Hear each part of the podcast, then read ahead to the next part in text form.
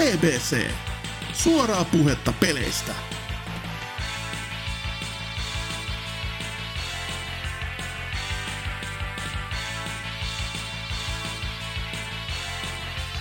Hei ja tervetuloa BBCn jaksoon numero 463, joka on totta kai tunnetusti nyt fillerijakso, koska Norsukampa on kadoksissa, Hasuki on masentuneena, Rifue taitaa olla Kensinia pelaamassa, Lionhead on lapsensa kanssa ja Oselotti on ryyppäämässä, jotenka täällä on totta kai teidän vanha kunnon fillerijaksojen kuningas, eli Serker.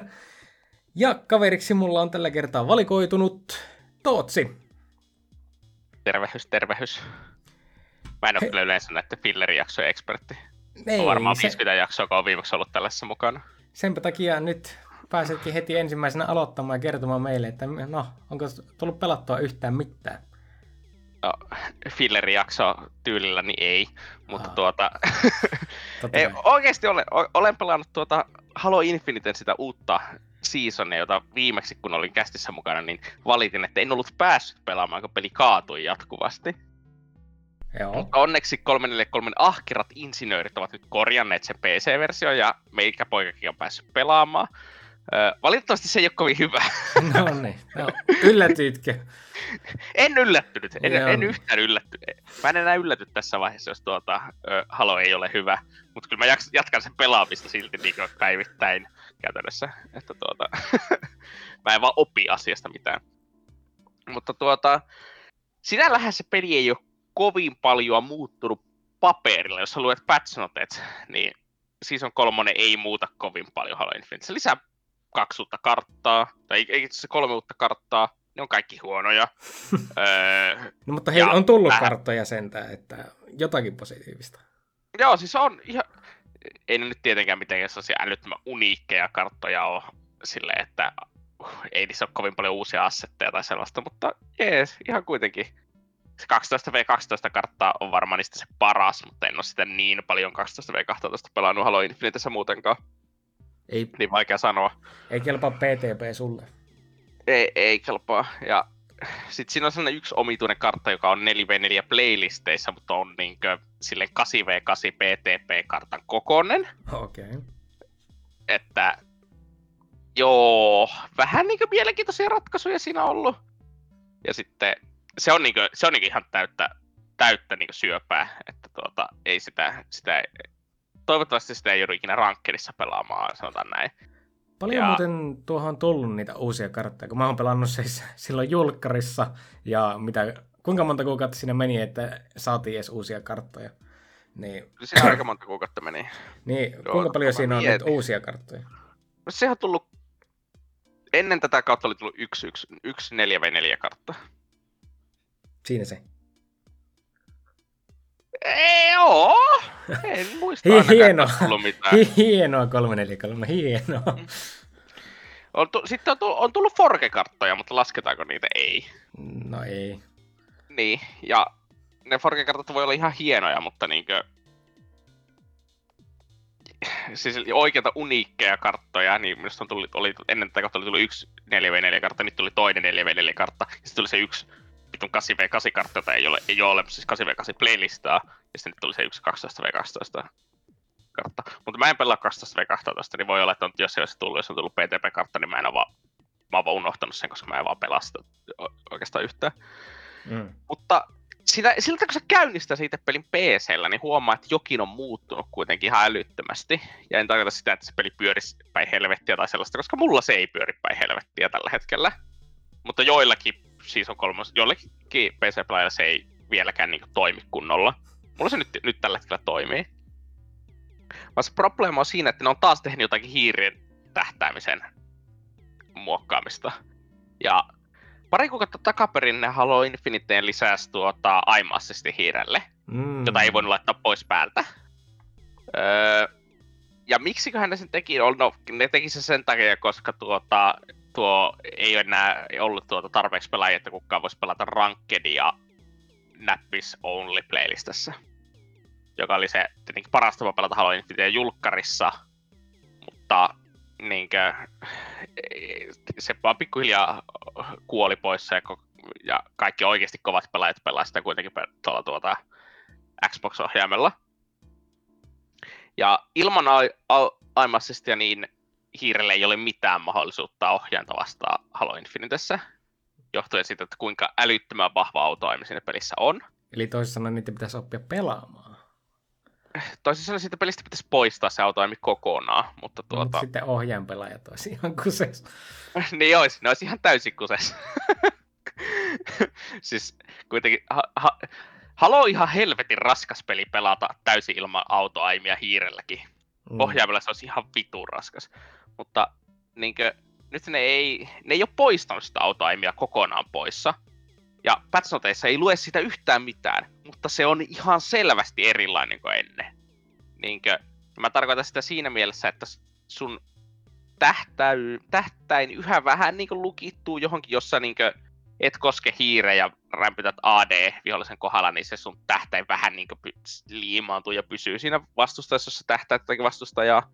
Se, se ei ole nyt kovin huom- helposti huomattavissa pelatessa sen takia, koska jos sä liikutat hiirtä yhtään, niin autoimi lakkaa toimimasta. Mutta se itse, että tuota, sun sensitivity hiastuu, kun sä osoitat vihollista, se on siinä nyt niinkö, silleen, se, se niinkö toimii ihan normaalisti, kun se on toiminut viimeiset pari kuukautta.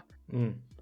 Mutta se niin sanottu luotimagnetismi, että kuinka halossa perinteisesti, että jos sä ammut vaikka puoli metriä päästä ohi battle riflellä, niin se silti rekisteröityy päähän. Niin sitä ei ollut hiirinäppiksellä oikein visi yhtään launchissa battle riflessä esimerkiksi. No Tai mä en missään. niin kuin, sitä ei ollut missään aseessa, joka oli, niin kuin, että ei mitään mahdollisuutta pärjätä. Ja nyt se on, että se on joissakin aseissa, mutta ei toisissa hiirellä pelatessa. Ja se esimerkiksi tarkoittaa sitä, että jos ohjainpelaaja, niin kuin siis tarkoitan nyt tarkoitan niin hyviä, siis niin Onyx-tason pelaajia, sellaiset ja niin kuin, sit top prosenttia, top puolitoista prosenttia Mm. pelaajista. Niitä vastaan pelatessa ei ole mitään mahdollisuutta hiirinäppiksellä voittaa Battle Rifle duelia, koska ne forsottaa sell- sellaisella todennäköisyydellä, että mihin ei vaan, hi- ja li- ni- liikkuu niin hyvin, että siis hiirellä vaan ei voi pärjätä. Koska se headshotin osuminen sen jälkeen, kun sä oot saanut siltä viholliselta ne kilvet poissa, niin on vaan hiirellä paljon vaikeampaa nyt Season kolmosella kuin Season kakkosella sitä, että onko se oikeasti se muutos positiivinen vai negatiivinen, no sanon, mä sanoisin, että se on siinä mielessä positiivinen, että tuota, se pelin tuntuma tuntuu Battle Riflellä vähän par, tai se tuntuu mukavammalta kasuaalissa pelussa, mutta taas on mahdotonta pelata siis rankkeria PCllä, koska sulle tulee vastaan koko ajan aina neljä ohjaimella Xboxilla pelaavaa pelaajaa, jolta sä saat sitten täydellä perseeseen koska niillä vaan on aimbotti ja no. sulla ei. Miksi et sä käytä ohjainta? Mä oon viimeksi pelannut ohjaimella räiskintäpeliä joskus 2017, ei enää onnistu. Ja nyt on hyvä Ota- aika aloittaa. Kerran kun peli pelaa sen, sitä sun puolesta. Niin, no, niin. Että vähän mä oon miettinyt, että pitäisikö asentaa Series Xlle Halo Vitoinen ja käydä katsomassa, miltä se tuntuisi nykyään, mutta tuota, vielä, vielä en ole sille tasolle niin tuota, alentunut. Että No joo, vielä- tää on kyllä, kun Halo Vitosesta aletaan puhumaan, niin tietää, että nyt ollaan menossa ja lujaa. Joo, että, mutta tuota, niin, vähän ö, omituista. Se, että mikä mua tuossa oikeasti mietittää, se, että minkä takia ne ei ole kuvannut näitä merkittäviä muutoksia ollenkaan patchnoteissa. Koska varmaan, koska siinä on se, että huonot pelaajat ei huomaa välttämättä sitä eroa. Niin sitten jos sä et mainitse sitä niille, niin ne ei kiinnitä siihen huomiota. Mutta hyvien hiirinäppispelaajien tarkkuus on tippunut varmaan yli 10 prosenttia tuon päivityksen takia. Onko ne sitten Että- kattonut Twitterissä, onko hiirinnäppispelaajat huutaneet siitä? On sitten jonkin verran, mutta suurin osa hiirinnäppispelaajista on luovuttanut, että mä oon niin tyyli varmaan koko Pohjois-Euroopan ainoa jäljellä oleva. Että, että No, jos tuota, katsoo pelaajanumeroitakin, niin en yhtään ylläty. Joo, että uh, Halo is dead again. Että Jälleen tuota, kerran. uh, Halo Infinite 2 ootellessa se pelastaa Halon. Mutta olen sitten jotakin vähän niin kuin yksin peliä pelannut, eli siis olen jatkanut Divinityä viimeksi, kun olin kästissä, niin sitä taisi olla jotakin 20 tuntia takana, ja nyt on yli 60 tuntia. Mm-hmm. Ja taidan, taidan olla siinä tuota, kaverin kanssa pelatessa niin kuin, nyt viimeisellä alueella, tai niin viimeisessä chapterissa. Ainakin siltä se vaikuttaa. Ihan sen chapterin alussa, mutta vaikuttaa, että... Niin, että nyt olisi viimeisiä viime. Niin, että tarkoittaako se, että siitä on viisi tuntia vai että siitä on 25 tuntia? Ei hajuakaan. Valitettavasti tässä vaiheessa mä oon lopettanut noin 30 tuntia sitten välittämästä siitä, että mitä niin siinä pääjuonessa tapahtuu.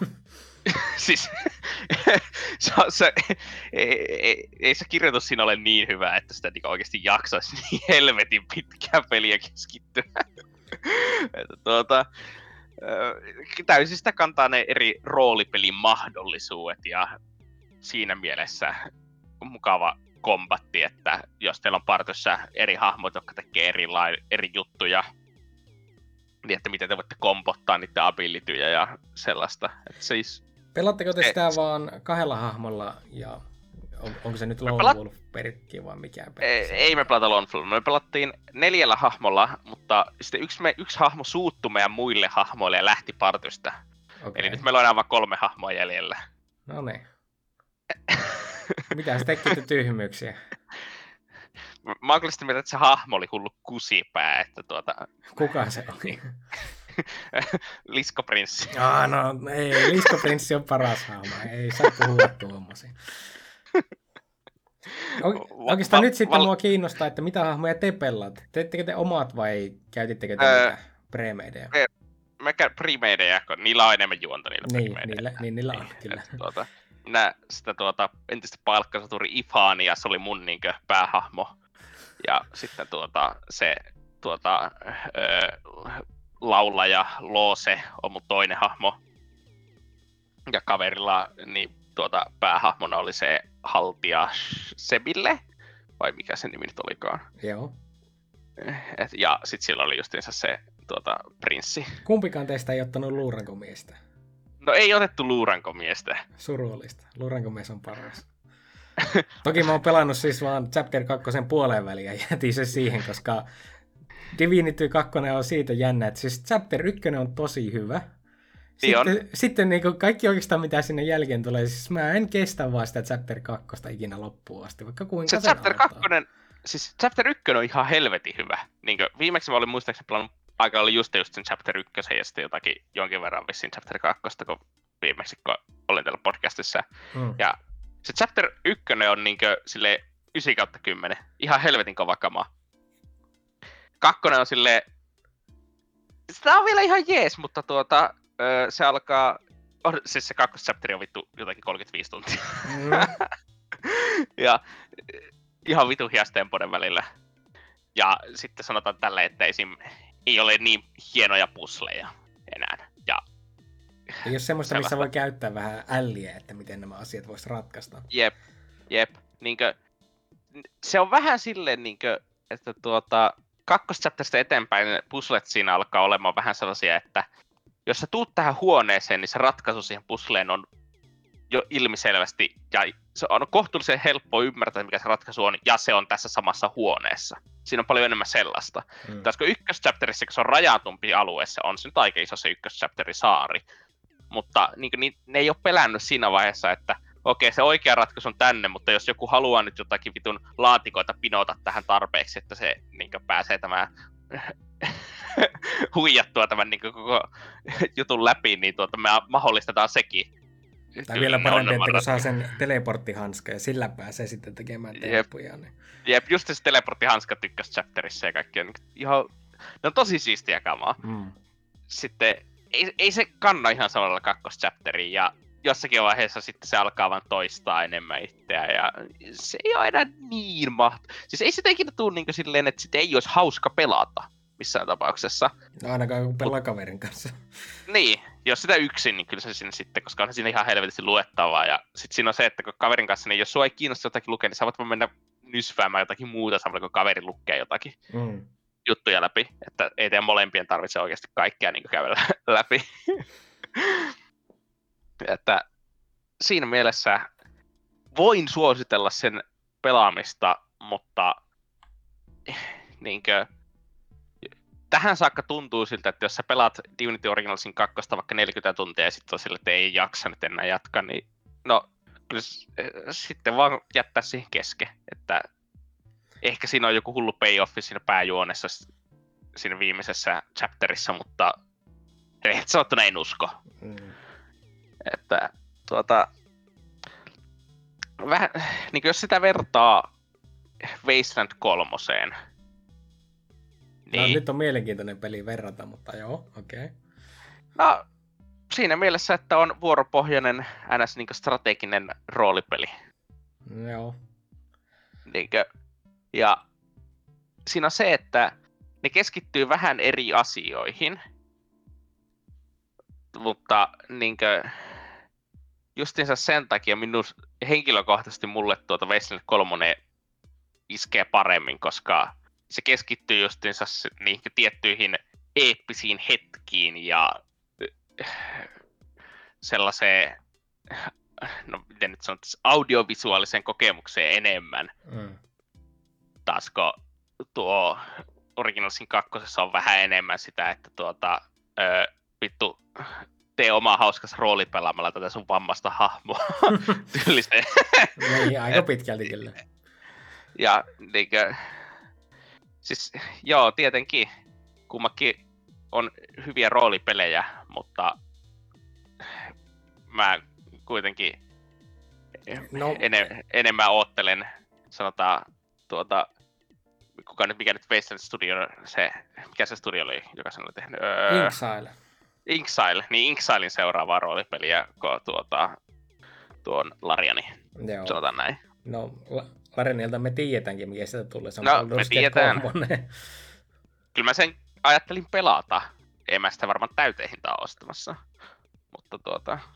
Niin sitten kun se tulee joskus vuonna 30 kokonaan ulos. No on, eikö se, eikö se ole Early Accessissa? Niin on, on. Jotakin? En kyllä tiedä yhtään, että miksi joku pelaisi sellaista helvetin pitkää roolipeliä Early Accessissa. No ehkä siinä saa sitä just jaeteltua, että jos ne, se tulisi chapter kerrallaan, niin sitten aina pelaat sen chapterin ja sitten vaan oottelemaan seuraavaa. Että sillä niin. lailla se ei olisi ehkä niin paha, mutta miten mä oon ymmärtänyt, niin se chapter ykkönen, mitä ne vääntää, niin on vieläkin kesken. Niin, tuota, tietenkin, että jos, mutta niin sanotaan chapter-pohjainen tai episodipohjainen julkaisutapa vs. Tuota, Early Access on kuitenkin hyvin eri asiat, ainakin mm. mun mielestä yleensä. Että tuota, niin. Mutta vähän jännä, että minkä takia ne päättivät julkaista sen kolmosen sillä lailla Early Accessissa. No, loppu tuota, toimarin platinaiselta luottokortilta voima, niin piti alkaa saman rahaa takaisin. Miten voi olla mahdollista? Kyllä kai Wizards of the Coastilla on rahaa vaikka muille syyt. Tai sitten ei. Miksi Wizards tekisi näin? no, nehän myöskin teki Aragornista musta, mutta ei nyt mennä siihen. rasismia PPC ei tällaista. Ja, ei se on mitään rasismia, mä vaan nyt mainitsin, että se on omituinen kortti, kun siinä on Aragorn, mutta se on jostakin syystä musta. No, Tolkienhan ei ikinä tainnut mainita, että on mikä on Aragornin ihoväri vai, eikö hetkinen, mainittiin se aika montakin kertaa. No, ei voi mitään. Niin, ja Aragorni oli tietenkin arjalainen, se on se olennainen osa sitä, se valittu rotu, joka on tahtava hallita muita ihmisiä. Kyllä, kyllä. Mutta joo, kyllä itselläkin on isot odotukset siihen Inksilein seuraavaan, että jotakinhan sitä kyllä meinattiin, että se tulee sitten olemaan tämmöinen FPS-roolipeli, eikä perinteinen CRPG, mutta nähtäväksi jää. Niin, että tuota, siis kyllähän sellainenkin kiinnostaa, että vaikka tietenkin niinkö, minusta vuoropohjainen kompatti sopii tollaisiin peleihin, peliin tosi hyvin. Niinkö, että tuota, öö, se on mukava sille chilliä, saa keskittyä siihen tuota, niinkö, tai helpommin näkyy ne sun kaikki hahmon valinnat ja rakentamista, mitä Gearia olet laittanut hahmoille ja sellaista, mm. verrattuna kaikissa action-painotteissa, jossa tämä niinkö, tehdä kompromisseja sen välillä, että mitä sä annat niin pelaajan itse ilmaista itseään kompatissa vs. mitä sä annat pelaajan itse ilmaista itseään hahmon rakennuksessa. Että, niin.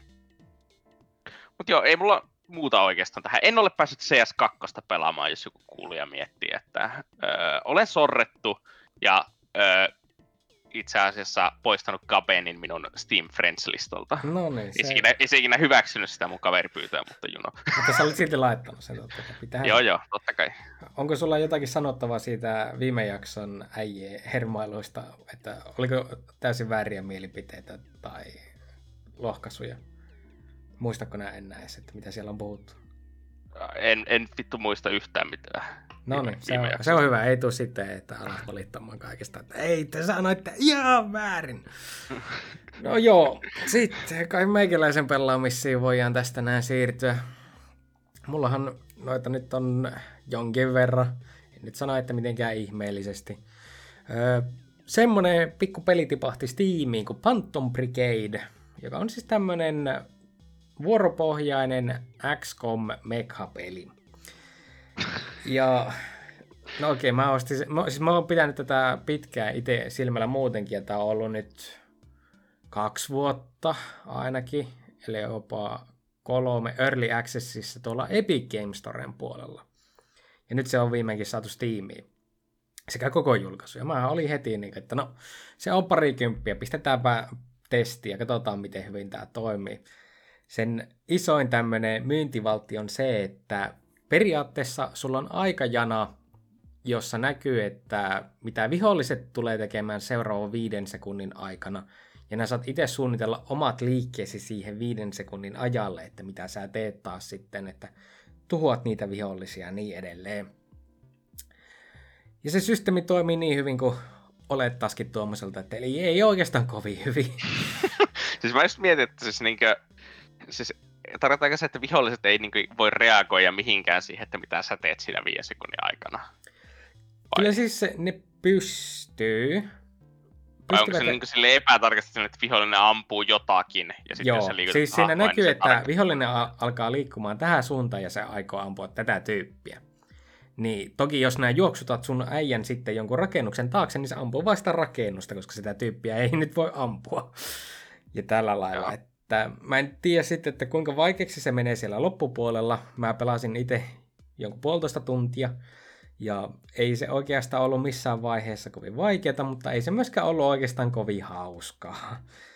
Että siinä piti koko ajan miettiä sitä, että no nyt mulla liikkuu tämä hahmo, ja tässä välissä sitten ampuu tätä hahmoa. Ja ai niin, jos sä haluaisit tehdä sillä lailla, että sun hahmos liikkuu sen viiden sekunnin aikana, pysähtyy ja sitten liikkuu uudestaan, niin ne kaikki oli erikseen seinattavia komentoja, jossa siis sun pitää valita, että sun hahmosi pysähtyy paikoilleen klikkaamalla maasta pysähdyskomentoa ja vetämällä boksia niin pitkälle se pysähdyskomennon ajaksi, kun siinä aikajanalla vaan pystyy laittamaan. Se oli se on tosi pöliä systeemi. Sä et voi vaan painaa nappia sitten niin aikajanassa vetää sitä pysähystä miksikään, vaan sun pitää oikeasti siinä kartalla vetää semmoista laatikkoa, joka tarkoittaa, että sä pysähyt tietyllä paikalla tämä aikaa. Siis okay. se on tosi omituinen systeemi ja sen näkee, että tämä on tosi indie-peli. Muutenkin se äänimaailma ja no ääninäyttely ja tarina on tosi joo, kiinnostavaa. Siis se peli alkaa sillä, että sanotaan, että sinä olet valtion sotilas, siis sanotaan suoraan, että vaan valtion sotilas, ja sitten sinun kimppuusi hyökkäävät viholliset. Ei ole mitään keksittyjä maan nimiä, ei ole keksit, mitään keksittyjä vihollisen nimiä.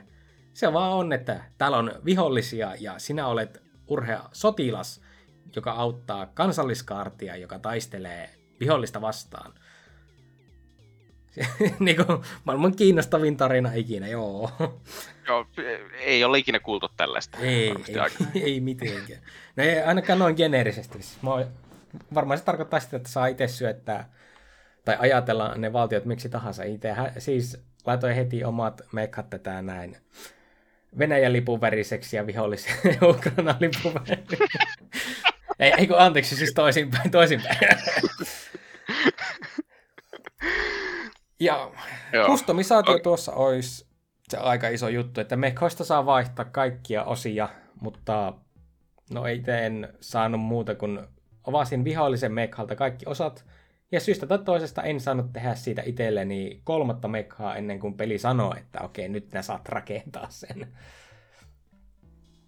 Niin, no, joo. Sanotaan suoraan, että refundiin tuo meni. En jaksanut alkaa katselemaan. Ei, ei, edes, ei edes sitä kahta tuntia. Ei, ei mennyt edes sitä kahta tuntia, vaan koko ajan kun mä sitä pelasin, niin mä mietin, että mä ennemmin pelaan Battletechiä kuin tätä. Ja niin, siinä sitten kävi. Asensin Battletechin ja pelasin sitä pari tuntia. Oli silleen, on tää parempi peli ja sulki, enkä avannut enää sen jälkeen. Mutta joo, No, no. Onko se, onko se studio tehnyt mitään aikaisemmin? Öö, ei ainakaan muista kuuleeni, että se on just se tämmönen, olikohan nuo Kickstarterista saaneen rahansa tuon pelin tekemiseen alun perin ja sitten EGS löi pikkusen enemmän rahaa kouraa, että annatte pelin vaan meille tietyksi aikaa. Nyt se on viimeinkin sitten tullut Steamiin. Edelleenkin tuntuu keskeeräiseltä, vaikka valmis peli onkin, niin en tiedä, ei, en oikein ala suosittelemaan. Varmaan parempi vaan ostaa tuo Front Mission eSopista, jos Switch löytyy. Sillä varmasti saa parem- parempaa meka-strategiapeliä kuin tuosta. No. Öö, Sitten, kapa, nyt mun pitää tästäkin kertoa, että on pelannut tämmöistä aivassa Teenage Exocolonist nimistä peliä. Niitä, mitä... Joo, no sulle mä oonkin tästä jo kertonut vähän muutenkin aikaisemmin, mutta kerrotaan nyt kuuntelijoillekin. Siis jos nimi kuulostaa etäisesti tutulta jollekulle, niin tää on ollut Me jossakin, hoito, me hoito. tää on ollut jossakin pressissä. E3, no, E3 F sinne, ja, tai olisiko ollut joku muu tämmönen Summer Game Show. Kuitenkin tämä on ollut jossakin pressissä, ja silloin mä pistin tämän itselle merki alle, että hetkinen, tämä vaikuttaa ihan mielenkiintoiselta. Siis homman nimi on se, että sä aloitat kahdeksanvuotiaana vekarana, ja seuraavat, ei kun kuusivuotiaana vekarana, jos oikeastaan muistan. 14 vuotta siinä on periaatteessa sitten peliaikaa. Ja hommahan toimii vähän niin kuin Princess Trainer, eli vuodessa on 13 kuukautta, koska löytyy yksi ylimääräinen kuukausi, kun ollaan eri planeetalla, niin siinä ajassa sun pitää kehittää hahmoa, luoda ystävyyssuhteita, käydä läpi eventtejä, käydä tutkimassa maailmaa ja vaan niin päättää, että no mikä sun hahmosta tulee sitten isona. Ja siis mä, mä jäin aivan niin järkyttävään koukkuun tuohon. Mä en ymmärrä, miten mä jäin semmoisen koukkuun tuohon. Siis siinä on hyvin tämmönen ehkä Civilizationin se one more turn fiilis, että kun se yhden kuukauden oot suorittanut, että okei mä nyt opiskelen tätä asiaa ja katson mikä eventti siinä tulee, niin sitten seuraava kuukausi on taas päälle ja mietit, että no kyllä mä vielä tämän kuukauden ja tämän kuukauden ja tämän kuukauden. Se vaan jää sitten niin pyörimään siihen niin. Ja Öö, se iso juttu on just se, että tässä löytyy kaverihahmoja, joiden kanssa on pakko luoda ystävyyssuhteita, öö, vammasuhteita, kaikkia muitakin suhteita, ja sitten niitä voi kanskin paneeskella, jos haluaa, koska se on, se on Kai videopeli. voi paneskella tyyli joskus kahdeksanvuotiaana. No ei, ikävä kyllä peli itse sanoo, että Tämä ei ole niin avoinmielinen. saat peli aloittaa kuitenkaan. paneskelun vasta 16-vuotiaana. What? Tämä on kyllä sorto. Si- yhtä aikaisemmin niin ei, ei mitään semmoista, ehkä pientä pussailua, mutta siihen jää. Ja se, se on välistä myöskin tosi huvittavaa niiden asioiden kanssa. Ei saata. En, niin kuin, no, se, kun pelin aloittaa, niin ensimmäinen valinta, mikä hahmolle totta kai on tehdään, on ne pronominit, mitä sille laitetaan, koska se on, se on modernia videopelasta ja siis tämä on, miten Steamissäkin joku tämän sanoi, että queer friendly peli, ja minähän totta kai ostin sitten samoittein. Al- Se oli alennuksessa, älkää nyt kattoko mua noin, se oli alennuksessa, kyllä. Ja sitä paitsi tämmöisistä peleistä on joskus tullut jopa mun lempareilta niin kuin Paradise Killer, joka piti olla ultra mutta se on feministinen. oikeasti. Se on oikeasti tosi hyvä Paradise Killer. Niin, no niin, eli myöskin tämä on tosi hyvä, että uskokaa nyt mua, en mä muuten olisi tuonut niin monta tuntia. Mutta siis se pronomineja oli joku 50 eri kappaletta ja sitten sai totta kai tehdä omatkin pronominit sinne. Ja ensimmäiset pronominit, mitä mä käytin, on bird bird, koska olen taistellut helikopteri. joo, joo, ja sitten pysty valitsemaan, että kun aamasi kasvaa, niin tuleeko hänestä mies, nainen vai ken, eli että hänellä ei ole yhtään mitään, yhtään missään. Sillä ei ole mitään merkitystä sille pelillisesti, ja ainoa asia on, että kun pelihaamo on teini-ikäinen, niin tukan pituus vaihtelee sitten sen mukaan, onko se nainen, mies vai joku sitä väliltä. Ja voin ehdottomasti sanoa, että se välillä oleva, niin silloin kaikista paras tukkatyyli, niin olkaa vain joku teitem tai mikäli. Tiedätkään, että murrosikä vaikuttaa tukan pituuteen. Joo, ja sitten mä vähän ihmettelin, kun mä ajattelin, että okei, nyt tämä sitten tulee olemaan koko ajan semmoista pronominitykitystä, kun se peli niin aloittaa sen hyvin vahvasti. Siinä pelissä on vain yksi tei Tem-hahmo, ja kaikki muut on silleen, niin että näillä on selvä sukupuoli ja nimetty sukupuoli, että vähän jää niin ihmetyttämään silleen, että no missä nyt, mihin tässä nyt jäi se puoli, mutta parempi näin, että se ei oikeasti pomppaa edes silmille. Mutta, äh, no. Joo, pelihän että... tuossa ei sitten ole kovin paljon aikaa, että se on vaan klikkailua ja klikkailua. Voi vaikka klikkailla ja mennä juttelemaan waifuille. Aha, no, oikeastaan nyt mä kyllä puhuin vähän paskaa, siis tämä on korttipeli. Koska aina kun nää teet jotakin... Mitä vittua? Jo, joo, joo. Mä en ole sulle tainnut edes mainitakaan siitä niin oikeasti pelipuolesta, että se on korttipeli. Kun jos sä haluat tehdä jotakin, esimerkiksi opiskella tai ampua jotakuta tai muuta, niin sulla tulee korttipelihaaste. Ja elämäsi aikana sinä kerrytät näitä kortteja, jotka antaa sulle joko isoja pisteitä tai pieniä pisteitä, ja sitten niitä pystyy kompottamaan värien tai suorien mukaan, ja tarkoituksena on aina tämmöisessä haasteessa niin ylittää joku tietty pistemäärä. Se hyvin no. nopeasti menee hyvin helpoksi tietyissä kohdissa ja tietyillä bildeillä, koska tosissaan siis se, mitä nämä opiskelet, niin vaikuttaa siihen, mitä kortteja nämä saat, ja tämmöinen punainen bildi, eli murhaa kaikki tai tutki kaikki bildi on kaikista paras, sillä, siis, sillä pääsee aina paremmat kortit ja voittaa kaiken. Ja iso ongelma kanskin tuossa on, että niitä kortteja kertyy niin paljon, että sä et pysty polttamaan niitä tarpeeksi pois. Sulla vaan niin jää niitä kortteja kässin sillä lailla, jotka ei anna mitään pisteitä tai jotka ei kompoa minkään kanssa niin, että saattaa joskus vaan tulla haasteita, että sä häviät suoraan. Ei, ei voi tehdä yhtään mitään asialla. Ja mitä tapahtuu, jos häviää? Eikö sun hahmolla sitten riitä niin lusikat sen mm, tekemiseen? No ei. Se tarkoittaa, että sä et saa yhtä paljon niitä kehityspisteitä. Esimerkiksi jos sä opiskelet ja onnistut siinä haastassa, sä saat kolme kehityspistettä opi- siihen tiettyyn opiskelusuuntaan. Jos sä häviät sen, niin nää saat vaan yhden. Ja se on oikeasti tosi huono asia. Nää haluat aina päästä ne jutut läpi.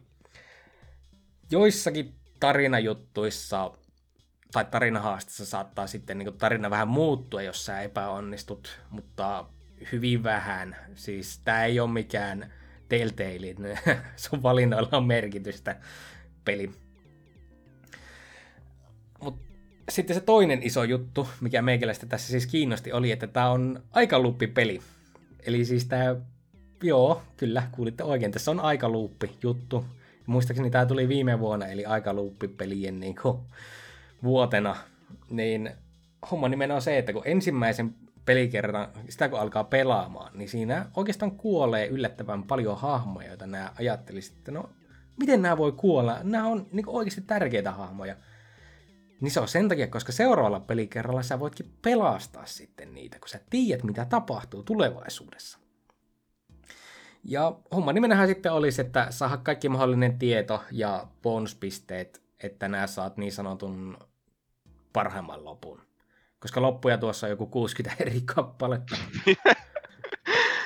Sä voit- Ja sit sun pitää pelata se useamman kerran läpi, ja sit sä saat aina vaan paremmin, vähän paremman lopun. Niin Mm, no ei ihan, koska nyt tulee siis se suurin mun mielestä virhe tässä pelissä on se, että sillä periaatteessa kun aloitat uuden loopin, niin mikään muu ei säily kuin se pelin määrittelemät tiedot tulevaisuudesta. Sä et saa mitään niitä bonuksia, mitä nää oot opiskellut, sä et saa mitään kortteja, mitä nää oot saanut, niin mukaan siihen seuraavalle yritykselle, vaan kaikki lähtee aina nollista. Mikä sitten Okei. tekee sitä, että jos sä haluat sen kultaisen lopun, mutta sulla menee joku esimerkiksi pieleen siinä, se tarkoittaa, että peli pitää vetää sitten taas alusta ja kehittää ne täysin samat kyvyt täysin uudelleen ja kaverata täysin samojen hahmojen kanssa täysin samojen eventtien takia. Siinä tulee sitten hyvin nopeasti semmoinen, että se alkaa toista itseä ja menee semmoiseksi vaan, että klikkailet nopsaa läpi ja toivot, että no niin, päästänpä uuteen kontenttiin mahdollisimman äkkiä. Että pitää olla tosi autistinen, jos tuosta haluaa grindaa kaikki loput.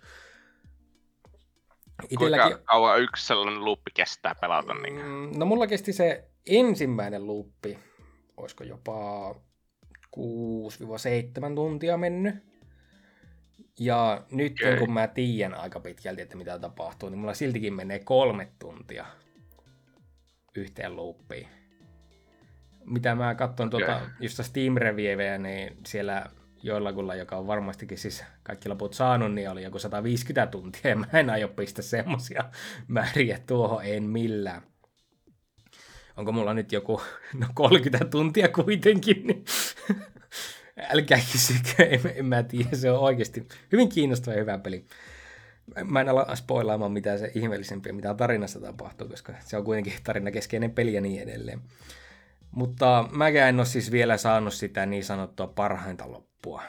Ja tällä hetkellä mun pelikerta, joka mulla on jäänyt kesken, niin olisi just menossa kohti sitä, että kyllä mä sen jossain vaiheessa naputtelen sisään ja on sitten, että no niin, ihan kiva peli, jes, kiitos. Joo, Joo. en mä keksi siitä sen enempää sanottavaa, kuin että hahmodesignitkin on kyllä tosi, tosi mielenkiintoisia. Mä olen, olen hienoja kuvia nähnyt. Mm. Sekä pelihahmon sosiopatiat aina välillä on kanskin tosi huvittavia. Joo, äh, me, mennäänpä sitten oikeisiin videopeleihin.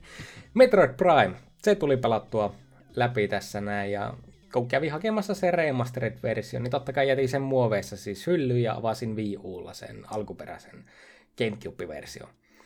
Ja alkoi sitä pelaamaan. Eipä siinä nyt kovin kauan nokkatuhissu ja no, se on, se on Metroid Prime. Onko siinä sen ihmeellisempää sanottavaa? Oikein niin kuin atmosfäärinen ja mukava, mutta sitten se jatkuva kävelet huoneeseen ja siellä on taas ne rääkyvät kummitukset, niin se vei meikäläiseltä ehkä kaikista eniten sitä hupia pois. Joo, kyllä siinä aika, aika paljon backtrackkausta ja samoin vihollisten, ta- niin kuin, että viholliset niin spavnaa samaan huoneeseen jatkuvasti ja sitten pitää vaan opit juokseen niiden ohi tietyllä Mm. lailla. Ja... Ja ehkä niin kuin, just, tässä on to- tosissaan aika paljon sitä, että sä kävelet tiettyyn pisteeseen, tajuat, että no nyt mun pitää kävellä toiselle puolelle karttaa ja tulla sitten, hakea sieltä esiin ja tulla taas takaisin tähän samaan paikkaan.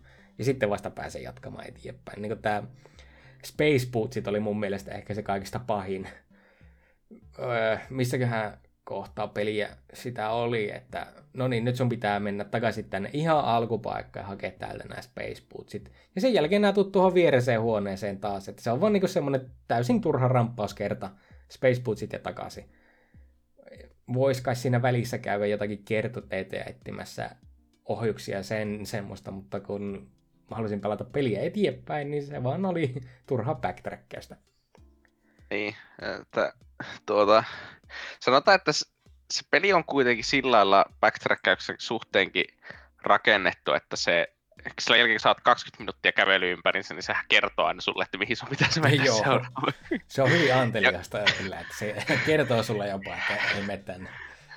Joo, mutta siis se myös kertoo sitä, että ne on varmasti itsekin silloin aikoinaan jo tajunnut, että, tuota, että vittu muuten sä voit eksyä tässä juoksemaan. Ja sitten, että jos sä lähdet vaan väärään suuntaan juoksee, niin sulla voi kestää aika helvetin kauan aikaa tajuta ennen kuin sä, että niin muuten, mä muuten lähdin ihan väärään paikkaan ja nyt mulla kestää 20 minuuttia kävellä tuonne toiselle puolelle taas. Joo, ja, ja joskus vielä, että se seuraava paikka, mihin pitää mennä, on tosi silleen, että et sä ajattelisit, että no tuonne pitää nyt lähteä.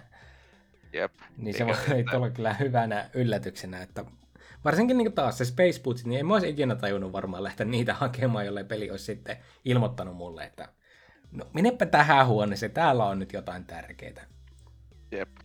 Ja niinkö tuota, Joo, tietenkin, että jos sen pelin niin on pelannut useamman kerran läpi, niin siinä vaiheessa just se backtrackkaaminen eivät tunnu niin pahalta enää, koska osaa minimoida sen. Mm. Ja jos sä pelaat sen optimaalilla tavalla, niin joo, on siinä ne muutama just sen niin puhut sitten sellaista, että jotka niin on vähän sille perseestä. Mutta tuota, silloin kun sitä pelaa ekalla kerralla, niin joo, o- olisi ehkä jollakin fast travelilla. Se olisi auttanut aika paljon asiaa kyllä. Niin, hissit olisi sen sijaan, että olisi vittu hissejä, niin jos olisi vain niin fast travel-pisteitä käytännössä, niin se olisi ehkä silleen Tai ei, se, että jossain päin sitä karttaa olisi ollut jotakin fast travelia, niin se olisi ollut kans oikein niin semmoinen, että sä pääsit pisteeltä pisteelle ees. Niin Jep. Se olisi ollut paljon parempi, joo. Ja sitten justiinsa, en tiedä miten sulla oli, mutta mulla oli ainakin se, että välillä oli vähän vaikea hahmottaa, että mikä oli niin oikea reitti myöhemmässä vaiheessa peliä mennä niin paikasta A paikkaan B, että okei, okay, kannattaako mun mennä käydä täältä vitun laavamestan kautta vai täältä jäämestän kautta vai että mikä, mikä oli niin se järkevä reitti. Mä vaan aina apinoin sinne laavalle. Että ei sinne... Mä olin aina silleen, että jos on laavalle, niin sinne vaan, sieltä pääsee melkein kaikkien. Joo, no siis tietenkin se, se on yksi, yksi vaihtoehto, mutta niin. Sitten, no ehkä toinen semmoinen iso miinus, minkä mä antaisin tolle on, varsinkin tuossa Gamecube-versiossa se platformingi, kun et pysty ohjaamaan molempia tähtäimiä yhtä aikaa, niin välillä se hyppiminen menee aika silleen niin kuin mielenkiintoiseksi, kun sä et pysty katsomaan, mihin sä aiot hypätä. Niin välillä musta tuntui, että kun platformeille ja semmoisille tarkoille pisteille hyppi, niin se oli lähinnä semmoista toivomusta, että toivottavasti se on sitten siinä alle ja toivottavasti tämä osuu nyt oikeaan pisteeseen. Eikö siinä GameCube-versiossa ole sitä, mä oletin, että se olisi siinä just se GameCube-kontrolleista se, että, tuota, että kun hyppäät, niin se katsoo alaspäin automaattisesti. No, en mä ainakaan huomannut semmoista. Se saattaa pikkusen ehkä niin kääntää sitä kuvakulmaa alaspäin, mutta ei se kato alas oikeasti. Okei, okay. joo. Että kyllä se aika pitkälti suoraan vaan tuijottaa. Ja varsinkin yksi semmoinen kohta, missä piti hypätä sienen päälle, niin mä joku kolme kertaa hyppäsin siitä yli. Siinä piti käyttää tätä lassoa ja päästä siihen sienelle, niin aina vettiin yli, kun mä en nähnyt oikeasti siis, että pääseekö se sienelle. Siellä oli pikkurako josta siinä sienen ja seinän välissä, josta mä sitten aina sujahin alas asti. No. Kun taas sitten, jos mä yritin silleen, niin että no niin, nyt mä en hyppää niin pitkälle, niin mä en sitten päässyt siihen sienelle asti ja ei muuta taas takaisin alas. Että joo, mä veikkaan, että siinä remastered-versiossa, jossa pystyy jopa katsomaan, minne hyppää, niin se, se ei ole niin iso ongelma. No niin, on, onneksi se, sitä ei ole olemassa, että olisi voinut pelata sitä. Mm, niin, no, on tuolla hyllyssä. ja, no, sitten vielä ne moniväripiraatit, ne en mä nyt tiedä, oliko se niin jännää vaihella koko ajan sitä biimiä, että pääsee ammuskelemaan tiettyjä vihollisia tietyillä väreillä. Ja sitten varsinkin, kun jotkut niistä oli tosi ärsyttäviäkin varsinkin niin ensimmäinen kerta, kun tuli ne laserpiraatit, niin ne tuntui jotenkin aivan, ei, ei laserpiraatit, kun se sähköpiraatit, niin ne tuntui jotenkin kuolemattomilta, kun ne sitten vaan Joo. yksi kerralla Sä... alkoi spämmäämään sitä laattua panosta ja ne ei pystyneet tekemään sitten siinä vaiheessa enää yhtään mitään. Joo, niin ne on vähän siinä viimeisellä neljänneksellä vähän ärsyttäviä vihollisia. Että ja totta kai, sitten pitää haukkua vielä tämä Artifact-hunttikin, koska se, että meikäläinen kun oli löytänyt jo pari artefaktia ihan niin kuin hyvin sille itekseen, sain skannattua kaikki muut paitsi yhden tätä näin vihjeen. Ja olin silleen, että okei, siis tuo vihje varmaan avautuu, kun mä käyn avaamassa pari muuta artefaktia. Kuitenkin sitten oli hakenut ne kaikki 11 muuta, ja just se siinä sitten mietin, että no, lähdenkö mä oikeasti takaisin skannaamaan sitä, kun se kuitenkin sitten vie mut takaisin tänne toiselle puolelle mäppiä. Niin ei, mä katsoin vaan Googlesta ja tajusin, että no se löytyy tuosta mun viereisestä huoneesta, missä mä oon tällä hetkellä. Että mä otan sen nyt mukaan ja menen tämän pelin läpi. Joo, tuota, sanotaan, että osa niistä artefakteista on niin ihan sille helposti ja normaalisti löydettävissä, mutta varsinkin yksi siellä öö, lumimestassa siellä tornissa oleva, että joka vaatii, että sä ammut sitä kaukana olevaa rakennusta ja sitten se kaatuu ja jotakin sellaista. Mm. Niin vittu en olisi ikinä löytänyt sitä ilman Googlea, mitä vittua. Ei, ei meikälläkään olisi tullut mieleenkään räjäyttää sitä pir- piraatti tätä näin settiä ilman, että olisin katsonut, että mitä, mistä se artefakti löytyy. Joo, ja sitten siinä on myös se, että tietenkin, että sanotaan, että se tietyt alueet siinä pelissä on vaan epämukavia juossa läpi. Hmm. Öö, justiinsa se yksi pimeys, se mesta ei näe mitään. Niin. Että sanotaan, että mä en menisi sen läpi niin kuin vapaaehtoisesti, jos mä en, niin, niin kuin, että mä menisin sitten läpi vain, jos mä osataan varma, että siellä toisella puolella on jotakin, jota mä tarvin. Joo, siinä kyllä niitä alueita justiinsa oli ja no se pimiä mesta ja sitten se, se, se, se missä oli niitä kakkostason metroideja, niin sekin oli kyllä semmoinen ärsytys just, että mä, mä en vaan tykännyt siitä alueesta en sitten yhtään. Joo, ne ei ole ihan, ja, en tiedä, modernille kasuaalipelaajalle enää sopivia alueita. Ei. Toista oli, toista oli Nintendo-pojat Gamecube-ajalla. Siis välillä Tykkäs. vähän mietityttää, että haluanko sitä kakkosta alkaa pelaamaan, jos se on niin paljon vaikeampi kuin tuo ykkönen. Et il- ilman Twin Stick-ohjasta. Twin Stickille se saattaa olla jo sitten niinku ihan pelattavissa. Tai niinku perus FPS-kontrolleilla, mutta en tiedä noista Gamecube-kontrolleista. Ai, Joo, Joo, et- Sitten vielä tämä yksi juttu, mutta tämä oli vaan siis mun omaa pöljyyttä. Kun mä olin tappanut Ridleyin ja mä siinä sitten ajattelin, että okei, no mä menen tuohon portaaliin, että pakkohan siellä on tuolla save pointti vastaan. Niin mä en tajunnut, että se teleportteri, millä mä tulin sisään, on se save pointti, vaan mä jatkoin suoraan viimeisen bossiin, kuoli sille ja piti tappaa Ridley ja viimeinen bossi uudestaan.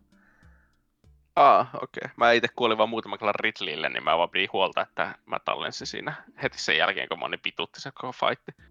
Joo, no Mä en, niin, mä en, tajunnut, niitä, mä en tajunnut niitä ajoituksia siinä viimeisessä feisissä. Joo, se, se oli tosi... Se oli vaan semmoinen niin aikaa vievä, että piti vaan odottaa sitä, että se Ridley huutaa, että sitä saa oikeasti tehdä damagea. Olisi siihen varmaan ollut jotkut speed jos olisi kattonut, mutta ei, mä vaan ajattelin, että no mä vaan nyt tapaan tänne. Ei, varsinkin se ensimmäinen vaihe, sehän oli vaan niin vitsi, ei siinä ollut mitään hankalaa. Joo, ei siinä ollut mitään. Se oli vaan ärsyttävä, kun ensimmäiset kaksi vaihetta kesti aikaa, ja sitten se kolmas vaihte, vaihetta, mä en, sitä mä en vaan tajunnut. Mm. Niin. Että tuota, joo. Mutta joo, ei mun mielestä se 10 kautta 10 peli, mitä kaikki aina huutaa, että Primen pitäisi olla, vaan no sanotaan, että hyvä 8 kautta 10 olisi ehkä meikäläisen arvosana. Niin, siinä on paljon positiivisia asioita, mä, va- mä keksin, mutta niin tuota, se kokonaisuus on vähän mielenkiintoinen minusta.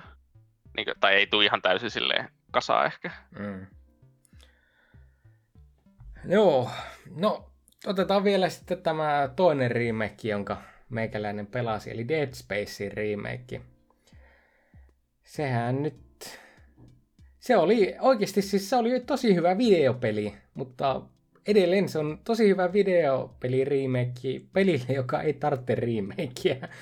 Ja mulla vaan tuli yhä enemmän ja enemmän se fiilis siinä, kun mä pelasin sitä Dead Spacea, että no, tarvittiinko tätä? Ei. Jos ei ole ikinä pelannut Dead Spacea, niin ehdottomasti kannattaa tuolla nyt se kokea. Mutta siinä myöskin on oikeasti semmoisia huonoja puolia, mitkä on ollut tosi paljon paremmin alkuperäisessä versiossa. Että yksi iso juttu, jonka meikäläinen nyt ainakin heti huomasi, kun aloitin pelaamisen, on se, että Isaac on vaan siis järkyttävän nopea tuossa remakeissa. Ei ehkä ihan Siis- se kakkosen tätä nyrkkeilijä Isaac, mutta se on silti paljon nopeampi kuin mikä on ykkösen se Stompi Isaac. Siis niinkö, että tarkoitatko siis kaikki animaatiot vai tarkoitatko se niinkö movement speedi? Siis ihan yleisesti animaatit ja movement speedi. Kaikki on Okei. nopeutettu siinä, että siinä on haettu semmoinen välimaasto ykkösen ja kakkosen välille. Kun ykkösessä Isaac on hyvin hidas ja tuntuu semmoiselta, että jos mikään pääsee sun iholle, niin okei, se on peli menetetty. Tässä taas Joo. Isakilla on oikeasti tosi hyvin toimiva sprintti. Sprintti kyllä löytyy siis alkuperäisestäkin, mutta se on enemmän semmoinen juostan karkuun, kun pelottaa tason juttu kuin semmoinen, että mitä käytetään kombatin aikana. Ja nyt sillä on jopa ihan toimiva meleekin, ja tiettyjen aseiden upgrade antaa sille vielä parempaakin meleitä, mikä on jotenkin niin tosi omituista. Kun alkuperäisen Dead Spacein idea oli se, että sulla oli aseet, millä nämä ammut viholliset, että ne ei tule lähelle. Viholliset oli semmoiset, kun ne pääsi lähelle, niin ne olit kuollut. Ja tämä oli se ratkaisu. Remakeissa se ei ihan mene niin, koska Isak on paljon nopeampi, se ampuu nopeampaa, se stomppaa sillä lailla, että sitä pystyy jopa käyttämään kombatissa, kun taas alkuperäisessä se on enemmän semmoinen, että nyt sä vaan niin teurastat sen ruumiin vielä kertaalle ja katsot, mitä sieltä tulee sisältä. Niin, no toki kallisto taas sitten meni ihan liian pitkälle, oli sille niin kuin, että melehän on siis se surrange, ja vihollisille ei. Mutta sitten toinen juttu tässä remakeissa on, että ne viholliset tuntuu tosi hitailta. Ne ei, melki, miltei ikinä yksikään vihollinen ei ota syöksyaskelia pelaajaa kohti, vaan ne lähtee vaan niin pikkuhiljaa löntystelemään tai hölkkäämään sua kohti, ja nää saat ammuskella niiltä jalat rauhassa pois ja sitten mennä potkimaan niitä päähän. Siis varsinkin alkupuolen strategia meikäläisellä oli, että mä ammuin yhden jalan nekromorfilta pois ja sitten kävin vaan potkimassa sen pääsissään, koska niin mä säästin ammuksia ja kun tuo Plasma Cutter, eli vanha kunnon työntekijä, se millä Dead Space 1 pelataan aina läpi, niin tuntuu paljon heikommalta taas tässä remakeissa. Siis en tiedä, onko tämä meikäläisen ongelma, kun mä en osaa ampua, luultavasti. Mutta mulla meni helpostikin kolme neljä paukkua siihen, että mä sain yhden jalan edes pois Necromorphilta. Ja jos Necromorph tiputtaa kuusi ammusta kuollessaan, jos siis tiputtaa ammuksia, niin se oli vaan järkevämpi meikäläisen potkia niiltä naama sisään, että mä pysyn edes hengissä siinä pelissä. Ja sitten Ei. siinä siis tosissaan tuntuu, että tuo aseiden tasapaino on aika pitkälti muuttunut. Kyllä siis plasmakutterista tulee hyvä, kun sen upgradeaa täysin, mutta kaikista aseista tulee hyviä, kun ne upgradeaa täysin.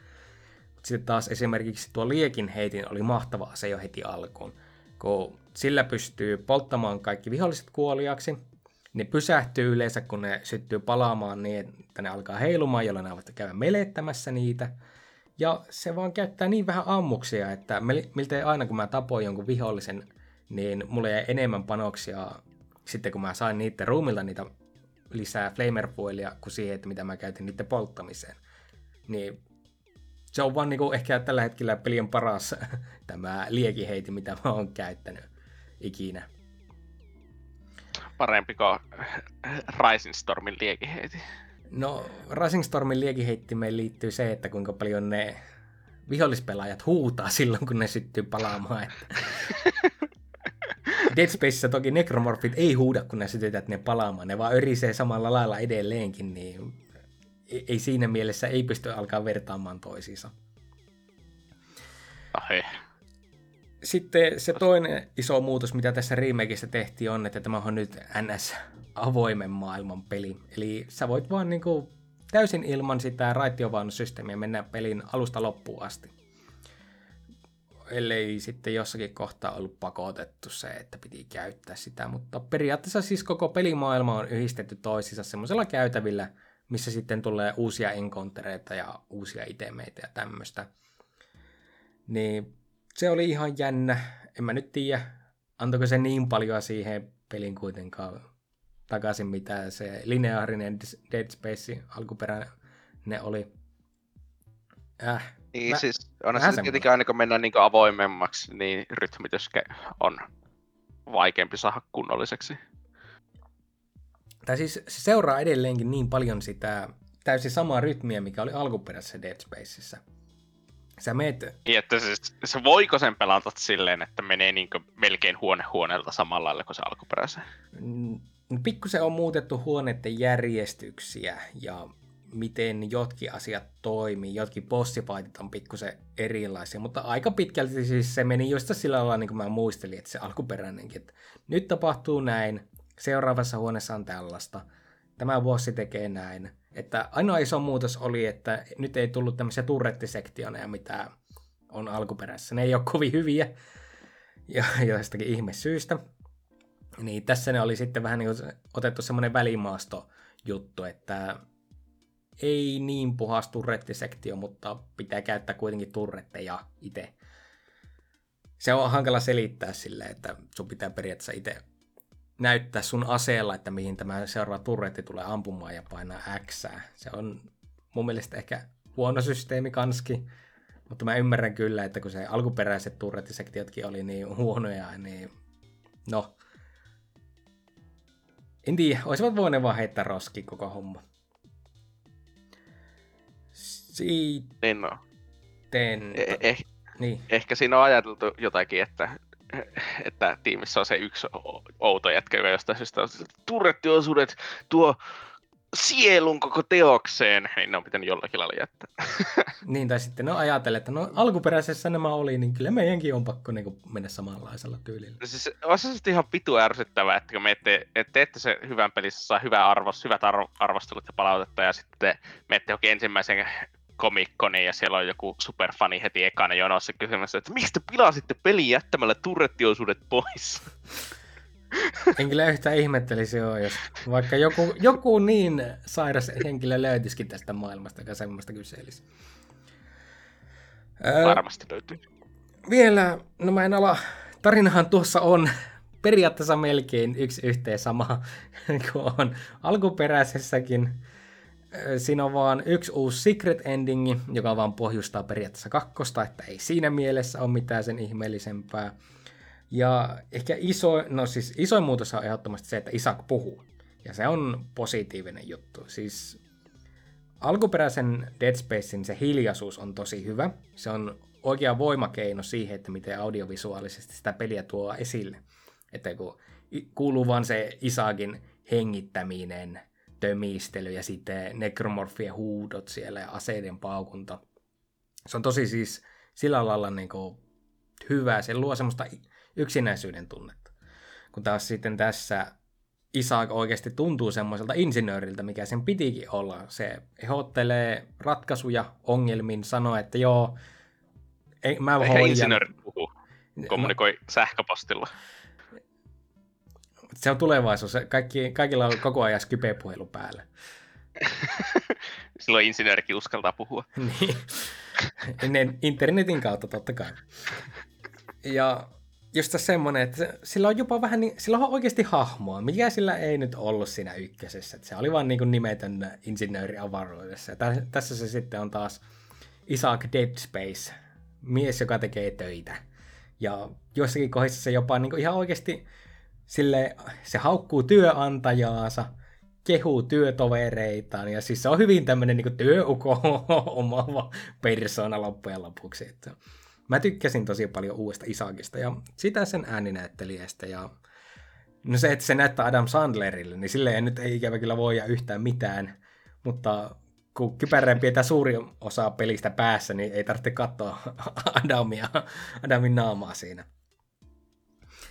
Mutta sitten taas sivuhahmot on kärsineet tosi paljon siitä, että alkuperäisessä pelissä, kun on tämmöinen Hammond-niminen hahmo, joka oli siis hyvin sympaattinen hahmo ja periaatteessa vähän niin kuin se komentaja siinä, joka kertoo, että hei, me tänne ja tee tätä, auta meitä tässä ja näin edelleen. Niin tässä se on lähinnä vaan itkee kuolleen sotilaan perään ja on vaan siis niin täysin semmoinen turha hahmo, joka heittää henkensä täysin turhasti. Siis mä en yhtään tykännyt siitä, mitä ne oli sille tehneet, että se on vaan aivan järkyttävää. Myöskin se, että sen ääninäyttelijä ei osaa ääninäytellä. se vaan kuulostaa koko ajan siltä, että mitä? Häh? Jotain tapahtui. Wow! Hei! tuommoisella äänenpainolla puhuu kaikessa, niin se on paska. Se on siis niinku paskin juttu tässä remakeissa. No, se on kyllä vähän, niin. kuulostaa vähän omituiselta, että jos ne on niinkö painostanut siihen, että tuota, panostanut siihen, että tuota, Isakki olisi enemmän hahmo, niin että jos ne on johonkin sivuhahmoja sitten jättänyt huomioon, ottaa huomioon, että tuo peli näyttää siltä, että niillä olisi ollut rahaa kuitenkin. tuota, ottaa niin kuin, tai niin kuin, hankkia joku kunnon hyvät ääninäyttelijät, eikä vaan niin kuin, jotkut, ketkä ne saa rajatulla, raha, rajatulla budjetilla. Siis mä mietin vaan, että onko tässä käynyt niin, että tämä no ääniohjaaja ei vaan osannut tehdä hommia, vai onko niillä ollut niin kova deadline siinä, että se on ollut vaan, että joo joo, hyvä hyvä, no niin, jatketaan vaan eteenpäin. Niin, että jos on alun perin ollut, no niin, näitähän voi helposti tapahtua, että ääninäyttelijä vaihtuu myöhäisessä vaiheessa projektia tai mm. sellaista, ja sitten pitää, pitää pärjätä. Yritäkää parhaanne, niin ehdottomasti. Mutta se, että ei tuo uusi tarinakaan nyt niin oikeasti antanut sille kovin paljon posia. Että se on vaan niin kuin, Hammond on vaan paljon huonompi hahmo tässä näin uudessa pelissä. Ja toinen on sitten tämä Kenra, joka on kanskin alkuperäisessä, niin se on, siitä on tehty tosi silleen niin kuin päällekäyvä tässä uusio versiossa, että äh, spoilers, se pettää sut.